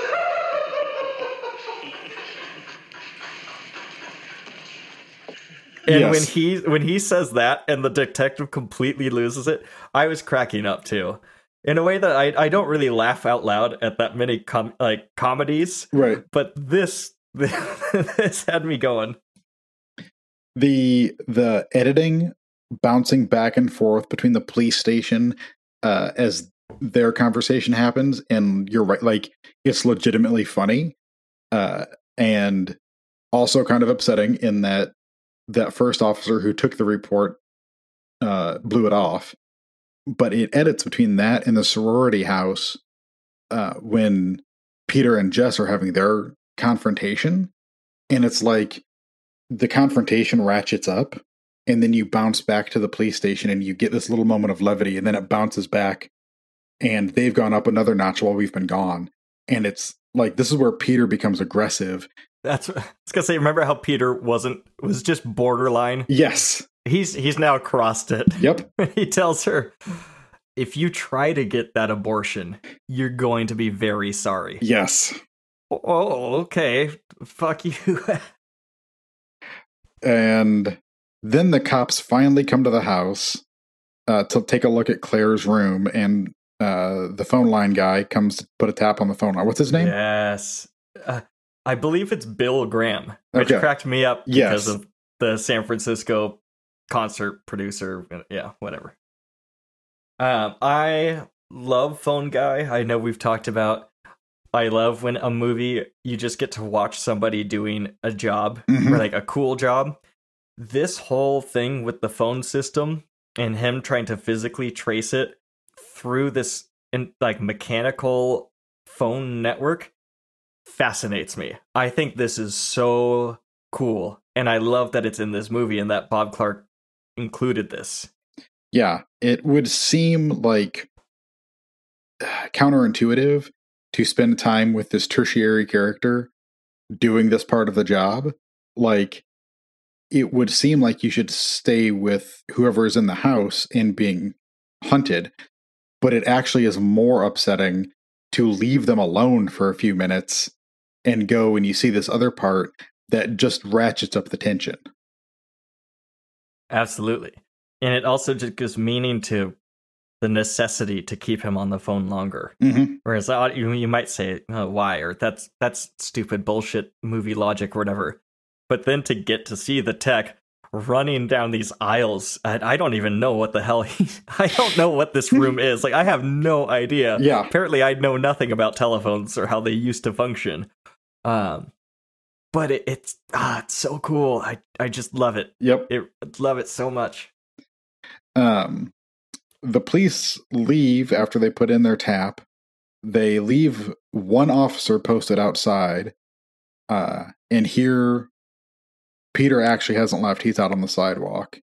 Uh, this is where I realized, like, just like you were saying, I love how much of this is a procedural film, and it's like grounded in the reality of the uh, investigation around the murder and around the the missing girl and everything. Like, it's not there's no investigation like this in a Friday the 13th film or in Halloween really. Like Yeah. It's you don't get all this extra this part feels like uh, more like a Michael Mann film where you get like you said like people doing their jobs and trying to to work it out. It's funny you say that because I was. Uh, that's immediately what I was thinking of is Thief and Heat. Mhm. As far as just showing people doing technical shit that I don't know what they're up to, but I'm fascinated by it. Yep. Um. So uh, we also get Billy hanging out with Claire's body. He's now put a doll in her lap and he's rocking her. Ugh. The fact that Billy's hanging out with Claire's body like he's a little kid with a toy, hmm upsetting. Yep. Uh, also, that doll upsetting. Yeah, where did that doll come from? I don't know. It's like it's burned up looking or something, and yeah, Oh, I didn't like yeah. that. Billy has time for arts and crafts waiting, hanging around up there. Uh, Uh oh, so uh Billy's gonna go for Barb Yep. next. Yep. Wow, when he walks up to her and he says, Agnes, it's me, Billy, pretty Agnes, it's all right. uh, Yikes. Yeah. and, And- with all the weapons that are on her bedstand, and he chooses the unicorn. yes, No. this is the and the way once again that this is cut because we see him uh, go into the room and he's all in shadow and stuff. And then Jess is in another room and starts hearing a screaming type sound. And she runs into Barb's room. And it turns out Barb is having an asthma attack because she was panicking in her sleep and couldn't breathe well. She was having a nightmare or something. Oh yeah, her nightmares that so, uh, someone's coming into her room. Yes. oh, like having had a um a drug induced uh night terror like that before. Um when I was on pain meds, like I've had that. You got you got the demon on your chest thing. I had someone st- like standing in my doorway in the bedroom doorway, and I screamed, Really? screamed, and woke up the whole house, and like it was horrifying. Uh, but Did you move? not for a while. It was the weirdest thing. I was in that reality, I think, for much longer, and then I couldn't shake it once I was awake. Like Weird. we did a So sweep, you- we did a sweep of the apartment because I was like, something's fucky. Wow. Yeah. That's scary. Did you know about sleep paralysis events before that? No, See, I, I'm glad that they're talked about more often now. So that way, if I ever did experience that feeling of like something sitting on my chest or whatever, yeah, hopefully in the back of my mind, I would at least now have the knowledge of like, oh, this is one of those things. Yeah. And it's going to pass, you know? But to just experience that with no knowledge that it's a common or somewhat common mental condition or whatever, yeah. that would be extra terrifying. Ugh, ugh, it creeps me out. And the fact that the description of what she is saying like works both as a nightmare and as the actual thing that just happened. And like she might have been half awake in a drunken stupor and seen him come in and incorporated that into a dream. Like, uh, it is it's so this the what is the tagline for this movie? If this doesn't make your skin crawl, it's on too tight.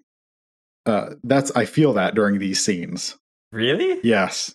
That's a wonderful tagline. I know. What's what's your favorite tagline or one that you just like stuck with you? Because the one that I think of often, or not often, but it's not even a movie that I like, but Last House on the Left, which is uh keep reminding yourself it's just a movie. Oh yeah. Um, I think the the the one that I love because it's it's incorrect is uh for Suspiria.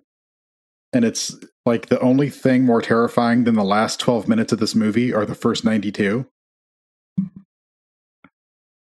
I- Okay. I like that because it's like kind of inexplicable and I think that um Suspiria is not 104 minutes long. It's like they did that off of a uh, off of an assembly cut or something.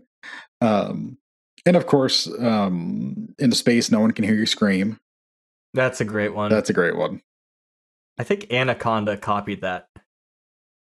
What? In, if you can't if you can't breathe, you can't scream.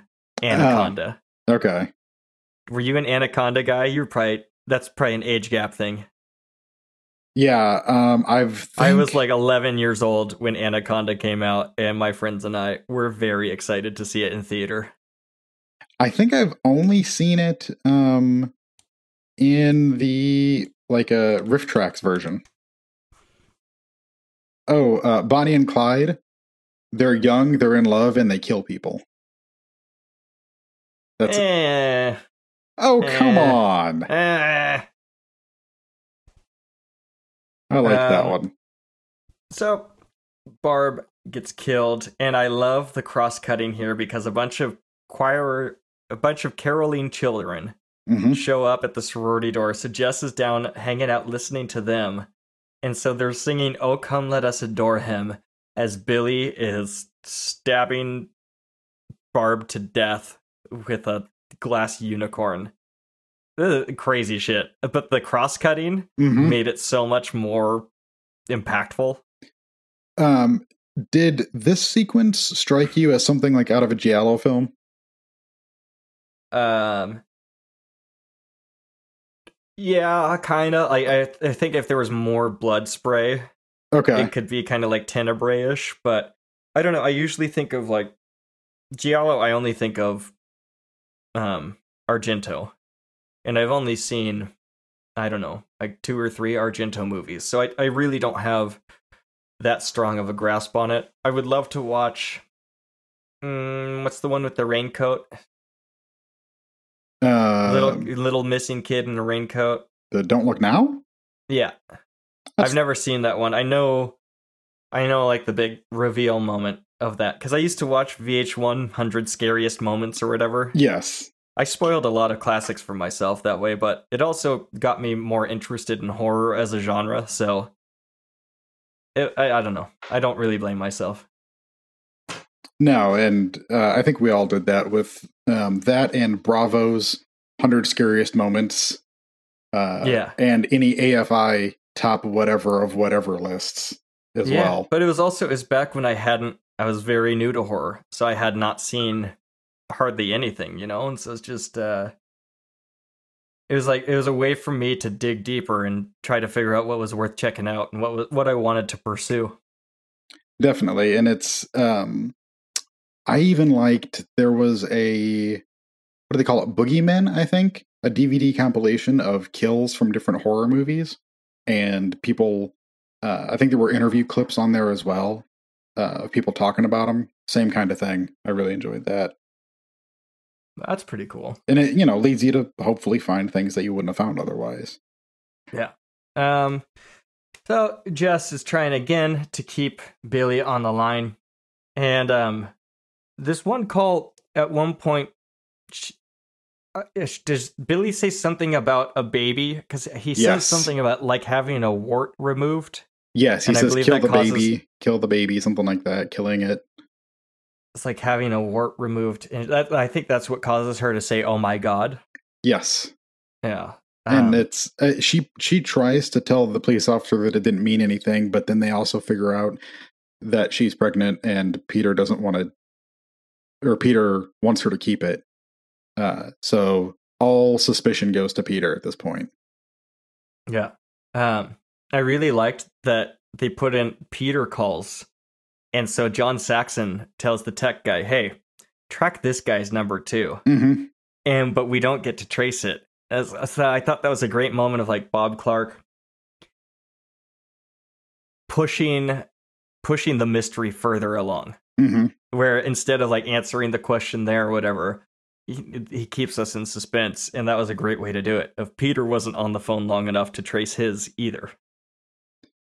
uh and we get the two guys from the search party for the girl earlier uh, Oh boy. who are doing canvassing and are they drunk is that the what's supposed to be happening Uh, here I don't know, but people are awfully giggly for being on a search party where there's a dead teenage girl and they're out looking for the murderer. Mhm. People seem awfully goofy and lighthearted about everything. Yes. And uh but this makes Jess and Phyllis uh realize that they have not locked the doors of the house. And Phyllis goes into Barb's room to check the windows and the door slams shut behind her. Yeah. There's a big scary noise as the door closes. Um as Jess is on the phone again, I think with Saxon this time. There's some shadow in the background and you can see it's like the stairs behind her Mm-hmm. and um there's something someone moving around up there and it's not even really called that much attention to. It's Right. Just one of those creepy little things. um just on the phone with Billy again. And this is where I wondered if the calls are coming from inside the house, he gets so loud. How do they not hear this from elsewhere? So at one point, it does look like at this point she's kind of looking up the stairs, Mhm. like maybe I heard something up there. But yeah, I hear you. Maybe I don't know. You know what it is? The house mom lives in a sorority, and the only way she's able to cope with that is with double thick doors and walls. That tracks. know. Okay. Yeah, it's in it's in the extended cut. Uh, and this is where our boy f- from the phone company finally traces the place down and he lifts this big cover on some sort of thing that's moving in the phone terminal and plugs another receiver into it and i'm like it looks. Did you feel it was very Matrixy? yes it I- it feels Physical like embodiment of a network of machines, and you're plugging into it. yeah uh like a server room somewhere Yeah. Yeah. it's exactly what it felt like Oh my god. sorry i threw my coffee We're mug. talking about all this scary shit, and then you make a big noise. it scared me too Uh, um, the Uh. oh, this is when the message gets relayed to John Saxon that the f- calls are coming from inside the house. John Saxon can't get through to Jess or the police officer who's supposed to be watching her. And I do not know. I've seen this movie multiple times, and we know from the beginning that the killer is hiding inside the house why does this scene still put a lump in my throat of of fright? How can that still happen? It's so well executed. well, I don't think we're 100% sure that the calls are coming from inside the house. Like, I know we know that the killer has been inside the house, Mhm. and they mentioned earlier that the house mom has her own separate line. Mm-hmm. but we're not i don't know when they show him on the phone in her room it doesn't seem completely obvious that that's the house mom's room Yeah, yeah. so i think there is still some suspense to that but then just it's just one it's like when it's the same line as when a stranger calls Yeah. Uh, the call is coming from inside the house it's just one of the all-time great urban legend holy fuck moments I it's it's such like a perfect horror moment of what of how to like encapsulate dread and fear. Is it's coming from within. So you said you talked about urban legend. This is based on both the urban legend of uh, the babysitter and a real life killing that happened in the 40s uh, in Montreal. I don't know what parts are based on that, but it says there was a 14 year old boy who bludgeoned several of his family members to death. How does that relate to this? I don't know. But That's the not what this is about. the screenwriter claims that he's been he was inspired by this series of murders. So I worry about. I hope he didn't use the word inspired. inspired Ugh. seems like a weird word. Um. So yeah. So John Saxon can only get through to goddamn Nash, the dumb idiot cop, and so he tells Nash. I don't know why he tells her don't for no matter what you do, don't tell her the killer's in the house, but just tell her she needs to leave Mhm. to get her to a not panic. But I feel like it's kind of a moment of panic might be necessary. What do you think? I think it's weird because it feels like you could say, okay, I'm going to tell you something. Sh-. Like you could say something along those lines, right? Of like, don't react, but the killer's in the house. But because otherwise, we're going to have what actually happens where Jess goes to get the other women who she thinks are still upstairs in bed Yeah. because she doesn't know why she's leaving the house. And even when she does, she's like, thinks it's still safe. Yeah. And that's, that's she's calling for Barb and Phyl and also the idea of uh, calling out for your friends who are already dead Mm-hmm. and you don't even know it. It's just a very morbid thought to me. Of like it, it's she's so alone right now in that house. Yes, and doesn't know it. And She thinks there's a cop outside and two friends upstairs, yes, and yet she's alone with the killer. That's and her psycho boyfriend outside. Yes, and scary as all shit, man. does not realize that there, instead of a cop and two friends, there's five corpses surrounding her. That's horrifying. and one evil cat that's hungry. Yes, he's going to have a buffet. Ah. I hope I didn't offend you with that cat take. No, I'm I'm fully expecting Hopkins to start gnawing on me uh, if I if I would pass away. It, it's fine. So Uh, that long zoom from upstairs on Jess's face as Nash is yelling at her, "The call's coming from Mhm. inside the house! Get out!" And man, what a zoom that is from upstairs, Yep. from the killer's lair. That's a that's a goosebump moment for me.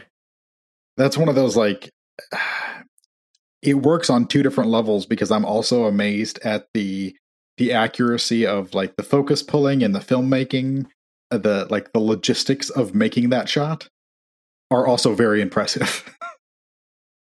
I never even think about pulling focus. oh god. It So just- back then, did they they still had independent cameraman and focus puller in the 70s? Uh, yes, you would a lot of times have a focus puller, but he was operating by distance because he wouldn't have like a video assist monitor. Yeah, there's no monitors. So they were just working off of math.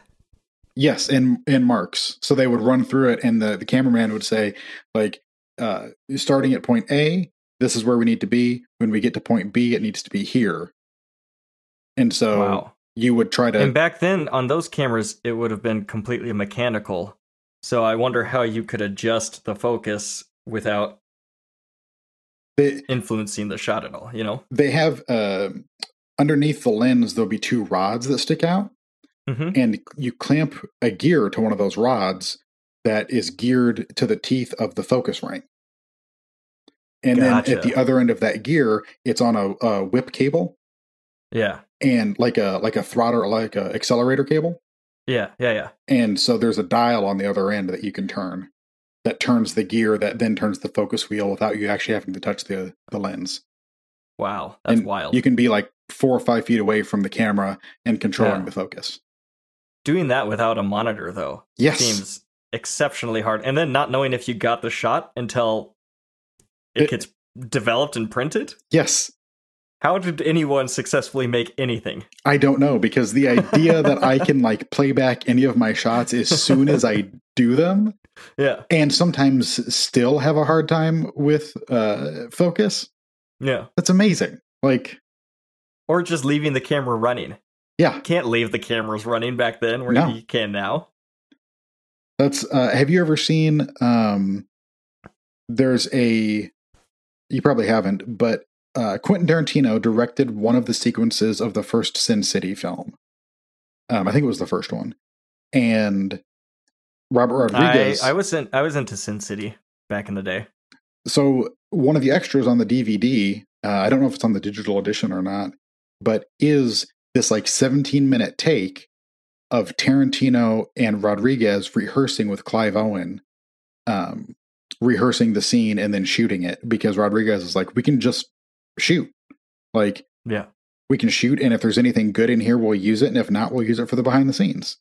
And it's one of the only times that you get to see Tarantino actually like trying to direct because he never uses digital; he always uses film.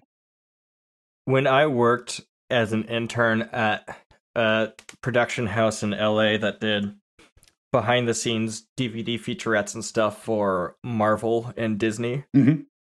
This was one of my main complaints. I was just like, this is all bullshit advertising production. Like, oh, we send out a producer to interview them hmm and we're just gonna do a bunch of talking heads selling the movie and it's like i just want to tell them like put me on set with a mini dv camera and just let me shoot behind the scenes and we'll just do like a fucking verite hmm style movie production documentary. I think people would find that so much more enlightening and fascinating than whatever almost scripted garbage that is produced. Yes, that's there's a reason that none of those DVD fluff pieces um, have become like legendary, but the films um, that uh, Kubrick's daughter shot behind the scenes of The Shining and that Coppola's family did around Hearts of Darkness, Now. man. Yeah. hearts of darkness is amazing Yep. And that's like, wouldn't wouldn't it be awesome to just I don't know, see how fake everything on a Marvel movie shoot is? It's Oh, Just God. like everyone running around with like giant green cubes and just like ah, we'll fix it in post. Don't worry about it. Uh, just I, I was thinking about that watching The Matrix last night because The Matrix was still a very tactile movie, right? Like there's a I mean, they used the skyline of Nashville for the opening shots, the roof chase scene, which I didn't I know. did not know that. Um, Eli pointed that out last night as we were watching it. Uh, and so clearly it's, you know, uh, a matte or a cyclorama that they had for something else that they just used it. Um, or that they green screened it in. But so much of that was actually done by the Wachowskis that it feels like still of a whole piece. So many of the Marvel things, you don't get to shoot the action if you're the director. That's a second unit who, like, that director specializes in shooting the action. And so it's all has the house style and it feels different than the than the dialogue emotional beats. That that's a great point because I think I'm not a obviously a huge fan, but I've seen a number of the MCU movies over time, and it just I think you're totally right that as soon as the action starts, they are indecipherable from each other. Mhm. Those movies. Whereas if you watch, I don't know, like a a movie by like the uh, fuck Hardcore Henry and the Odenkirk movie. Oh, yeah, yeah, like yeah. That. Like, that guy has such a unique style Yep. to how he shoots action that you feel like you're in a different director's hands. Yes. Um, I think it's really stupid to only give a director half or two thirds of a movie to have their influence on. That's one of my problems with the more modern Bond movies as well, is that they do the same thing. I were you ever a Bond guy? Because I grew up with Brosnan, and I have not seen any of the Con. I maybe have seen a Connery as a kid, maybe, but no. Bond has never been like any part of my life except for GoldenEye video game. Oh no, I love James Bond. I've got the the box set of all the books upstairs in the office. Like So yeah, are you I'm not a into it. Daniel Craig guy, or are you just not the new Oh, no. movies? I like the I like the new movies on the whole. I think that it's kind of BS that they that they do that uh, where the action could be really interesting. Um, eh, the action in Skyfall is still, I think, excellent because Deakins shot almost all of it, from what I understand, um, and so it's got a great look to it, uh, and still has style and verve. Um, but I haven't seen the new one yet. But from what I understand, it's a little more generic action film in its presentation of those things. You know, it's not generic horror film. When Jess goes upstairs to look for Phyl and Barb, and we fucking finally see Billy's eye through the Ugh. crack of the door. This eye looks like it has two corneas, one or irises, whatever yeah. the color part is. It's like a red eye on top of a blue eye, or so. I don't know what's going on, but this is like the fact that we don't see Billy hardly at all, and then we get this eyeball shot through the crack of the door that's partially open. This is fucking so scary. Yeah, he looks like a monster or something. And of course, with the sounds that he makes, it does not dispel that at all. Yeah, of course. He's like whispering it. Just oh god, run, Jess! Jesus Christ! yeah, she's got a fireplace poker. Like she's going to do something with that. Well, well, I she mean, does. yeah, uh, she's, she's pretty adept with that fireplace poker. but okay. And I know that it's different.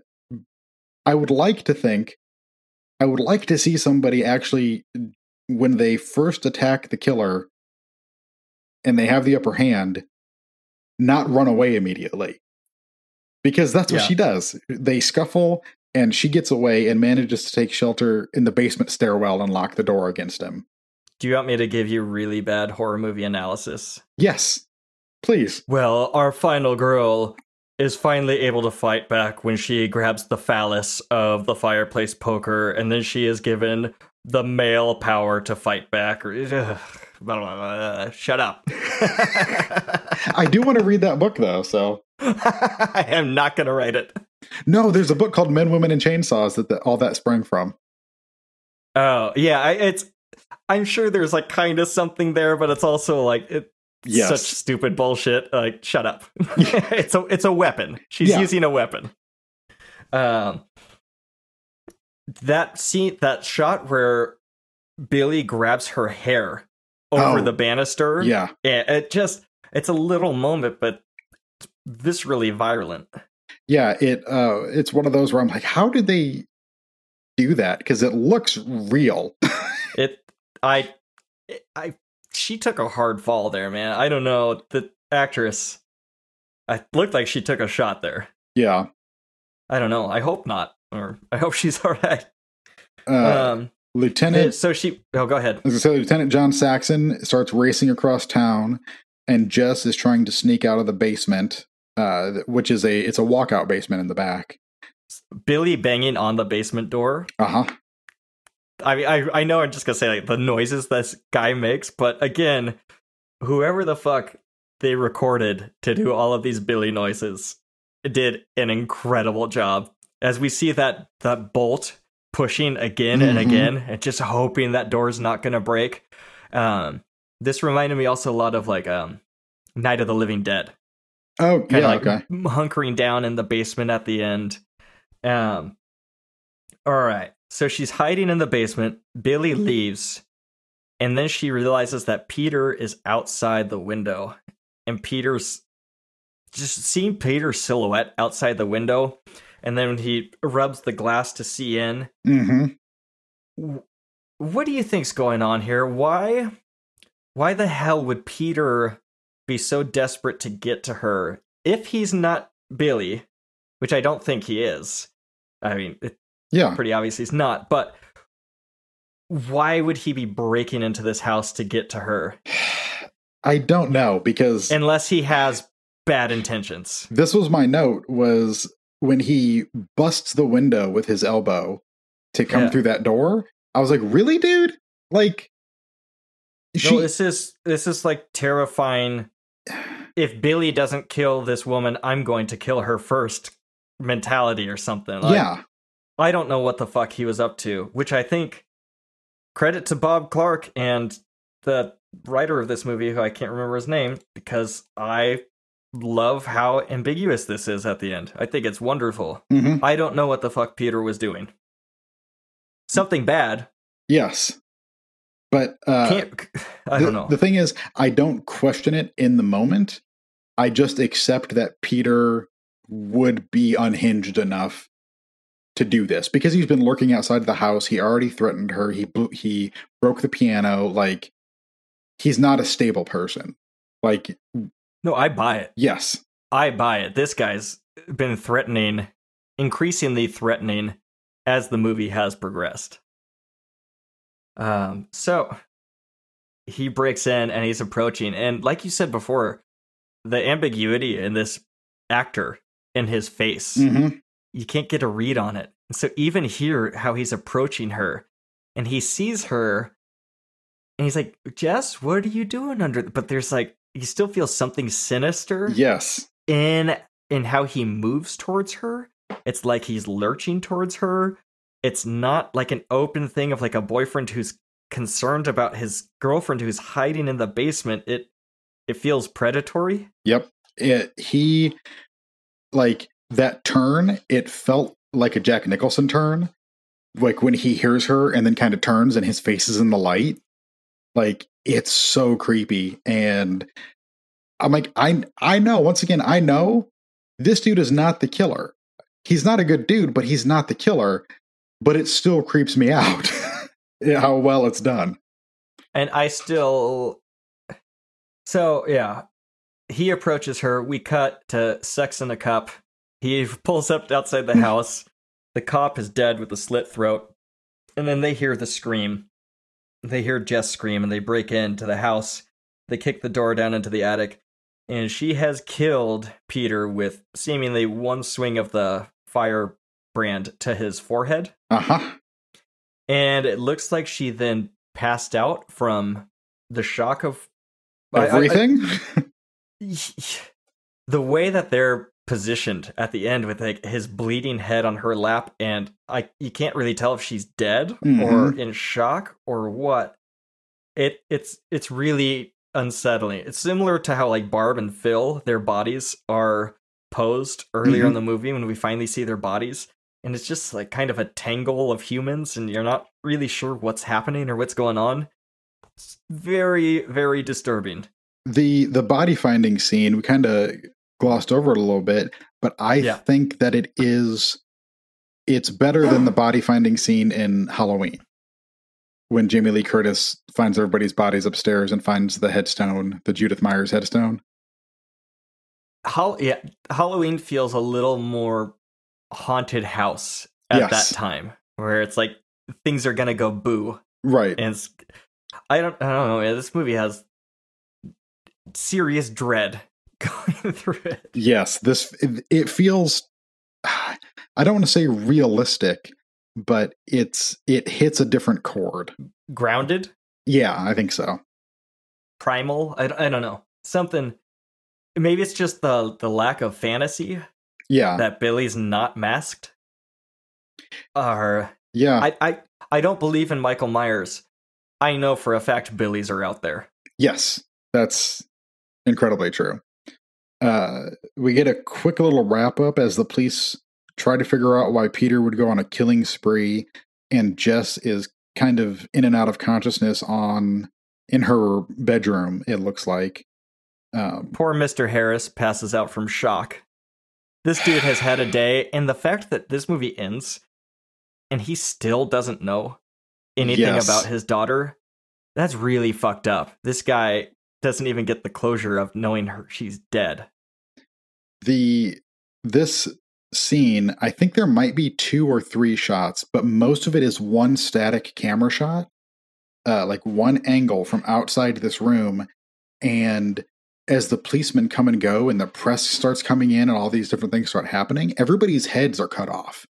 We see Jess full length in the bed, and we see um, Clare's dad sitting in a chair, but everybody else is like almost disembodied and then they all leave and it's just it's very um impersonal and off-putting like you know it, it keeps you at an arm's length and keeps you like cringing because something could still happen like i was still looking in the corners of the frame and like the closet door in the room and stuff like that the whole time The fact that these people then they take Mr. Harrison to the hospital, they turn the light off.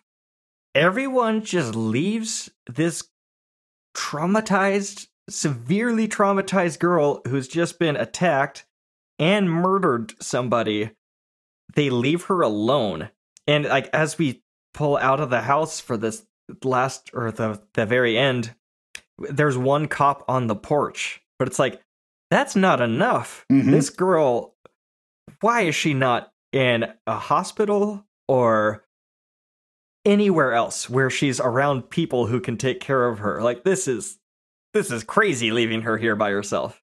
And they think the danger is over and i love how the camera actually shows us that it's not because it moves from that first position and glides through the other murder scenes This is beautiful camera movement. and i don't know this had to be one dolly shot because steadicam rigs weren't around in 74 It's beautiful. The shot like of the bare mattress and you see the blood stains on it of Barb's room. And and then it just keeps moving. And in the reflections on the photographs you get the Christmas lights outside. It ah so good.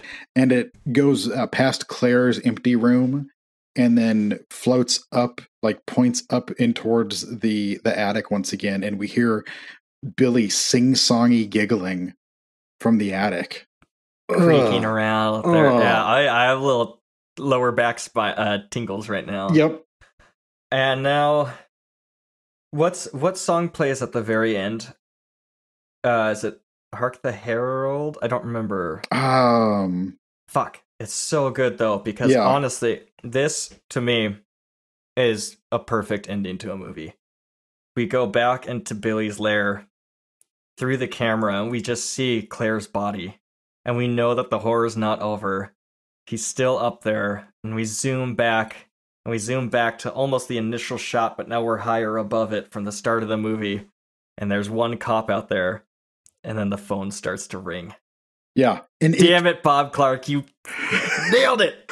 it, You I don't was- know. ah. Once again, I don't know how they do this shot because they must have had the longest zoom lens, right? Because it starts on Mrs. Mac's face in the attic and then There's a pulls back it's- to. it's- It's a two. okay, There's one shot that zoomed in on Mac's face and then zooms out to show Clare. And then they move the camera further back, and then there's like a second zoom shot that's on Clare's face, Face. and then we zoom back, back out. Okay, to a second location. Yeah, but so cool and so perfect. And that phone ringing at the end with the Christmas music playing. God damn it, I love it so much. and I think It, it's it's it's on the level for me of like Loomis poking his head over in Halloween and seeing Michael Myers is gone. Yes, I think the the the bookends of the shots that are extremely similar almost look like a postcard, right? Like you s- you see this kind of like Victorian-y gothic or whatever kind of looking house with all the lights all over it and snow Such like falling an image of like perfect Americana Yes. Christmas. and all the darkness that happens inside and it's like the way that it circles through the front door and then back out that attic is just so masterful, I think. Well, goddamn. Those are two exhilarating Christmas movies, and I love it because neither of these is what I would um, immediately think of as a Christmas movie. Maybe It's a Wonderful Life, but after having watched It's a Wonderful Life, I'm like, this is barely a Christmas movie. Yes. This is like a depression suicide movie with anti capitalism. like, this is not really a seasonal movie at all. Um, but I'll, I'll be honest, these both did get me a little bit more into the holiday spirit as we are now 10 days away from Christmas. Uh, definitely here as well. I've got some other like non-traditional Christmas movies that I like to watch um, this time of year. That I guess they are traditional now because I like to watch them. So they're traditions for me. So, to rate Black Christmas, this is a hard one for me because this is. I feel like this is on par with Halloween 1 for me. Okay. and Halloween 1 is a five star. And talking about this with you and the fact that I still felt scared, and so much of the technique is there, and the quality of direction and cinematography, performance, I gotta do it, man. Gotta gotta go five stars for Black Christmas. Uh-huh. It's it it fucking holds up so well, and its message of like feminism holds up incredibly well 47 years later and it's it's just a hell of a picture Uh, yeah, I'm giving it four and a half and and a heart because uh, the heart a lot of times I think for me is either it actually emotionally got me or that I love the filmmaking of it, and that's what it is in this case. It is I could watch this just from an editing standpoint and be be excited the whole time I was watching the movie. Like with the sound off, like Hitchcock said, pure cinema should be uh, you should be able to tell the story without having to hear dialogue. ooh Yeah, i like that and uh, Steven Soderbergh does. Uh, he would bootleg movies on his website where he would pull the dialogue off and then put a new score underneath it and watch it Yeah. to study it, and then he'd like leak them to the web, uh, which I love about him. He's he's a crazy person. that, that does sound crazy but a fun experiment though Yeah, well i don't know about you but i can't wait now to watch a christmas story in the next week or so and just let bob clark finish his christmas saga. The uh once again i think a movie that is darker than most people think of it. A little more upsetting. A little weirder. Yeah. It's, it's, it's not very gory but it's super fucked up. Yes. So, um, that'll wrap us up for the year, bud. oh wow Hee haw, my friend. Merry Christmas. and happy new year Um, hey, man, I mean, we're not at a full year yet, but this has been from where 2021 began to where it's ending now. I think I'm in a much better place mentally, physically, and uh, I think the show has a pretty significant part to play in my overall health and happiness. So thank you. I really appreciate it. Thank you as well. It has been one of the pleasures of my year. I know that when we talked about this show to begin with, you talked about like the show would grow as our friendship grew. Like you were prognosticating that we would become closer, and we definitely have. And You didn't want it. No, You didn't want it, but I told you. I mean, it's to happen. it's gonna happen, and you're gonna like it. and uh, you know, we.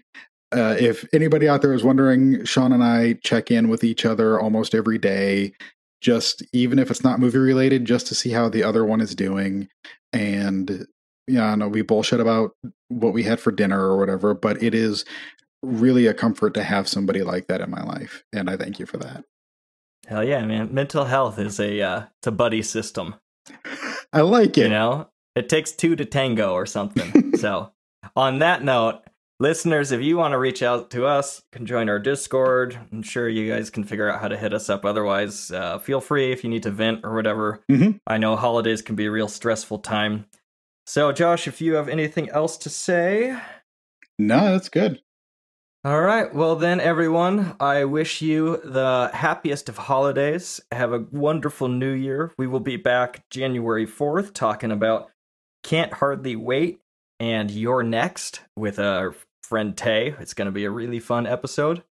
So, in the meantime, be kind to yourselves, be kind to your neighbors. Take care, everyone. We'll see you in two weeks.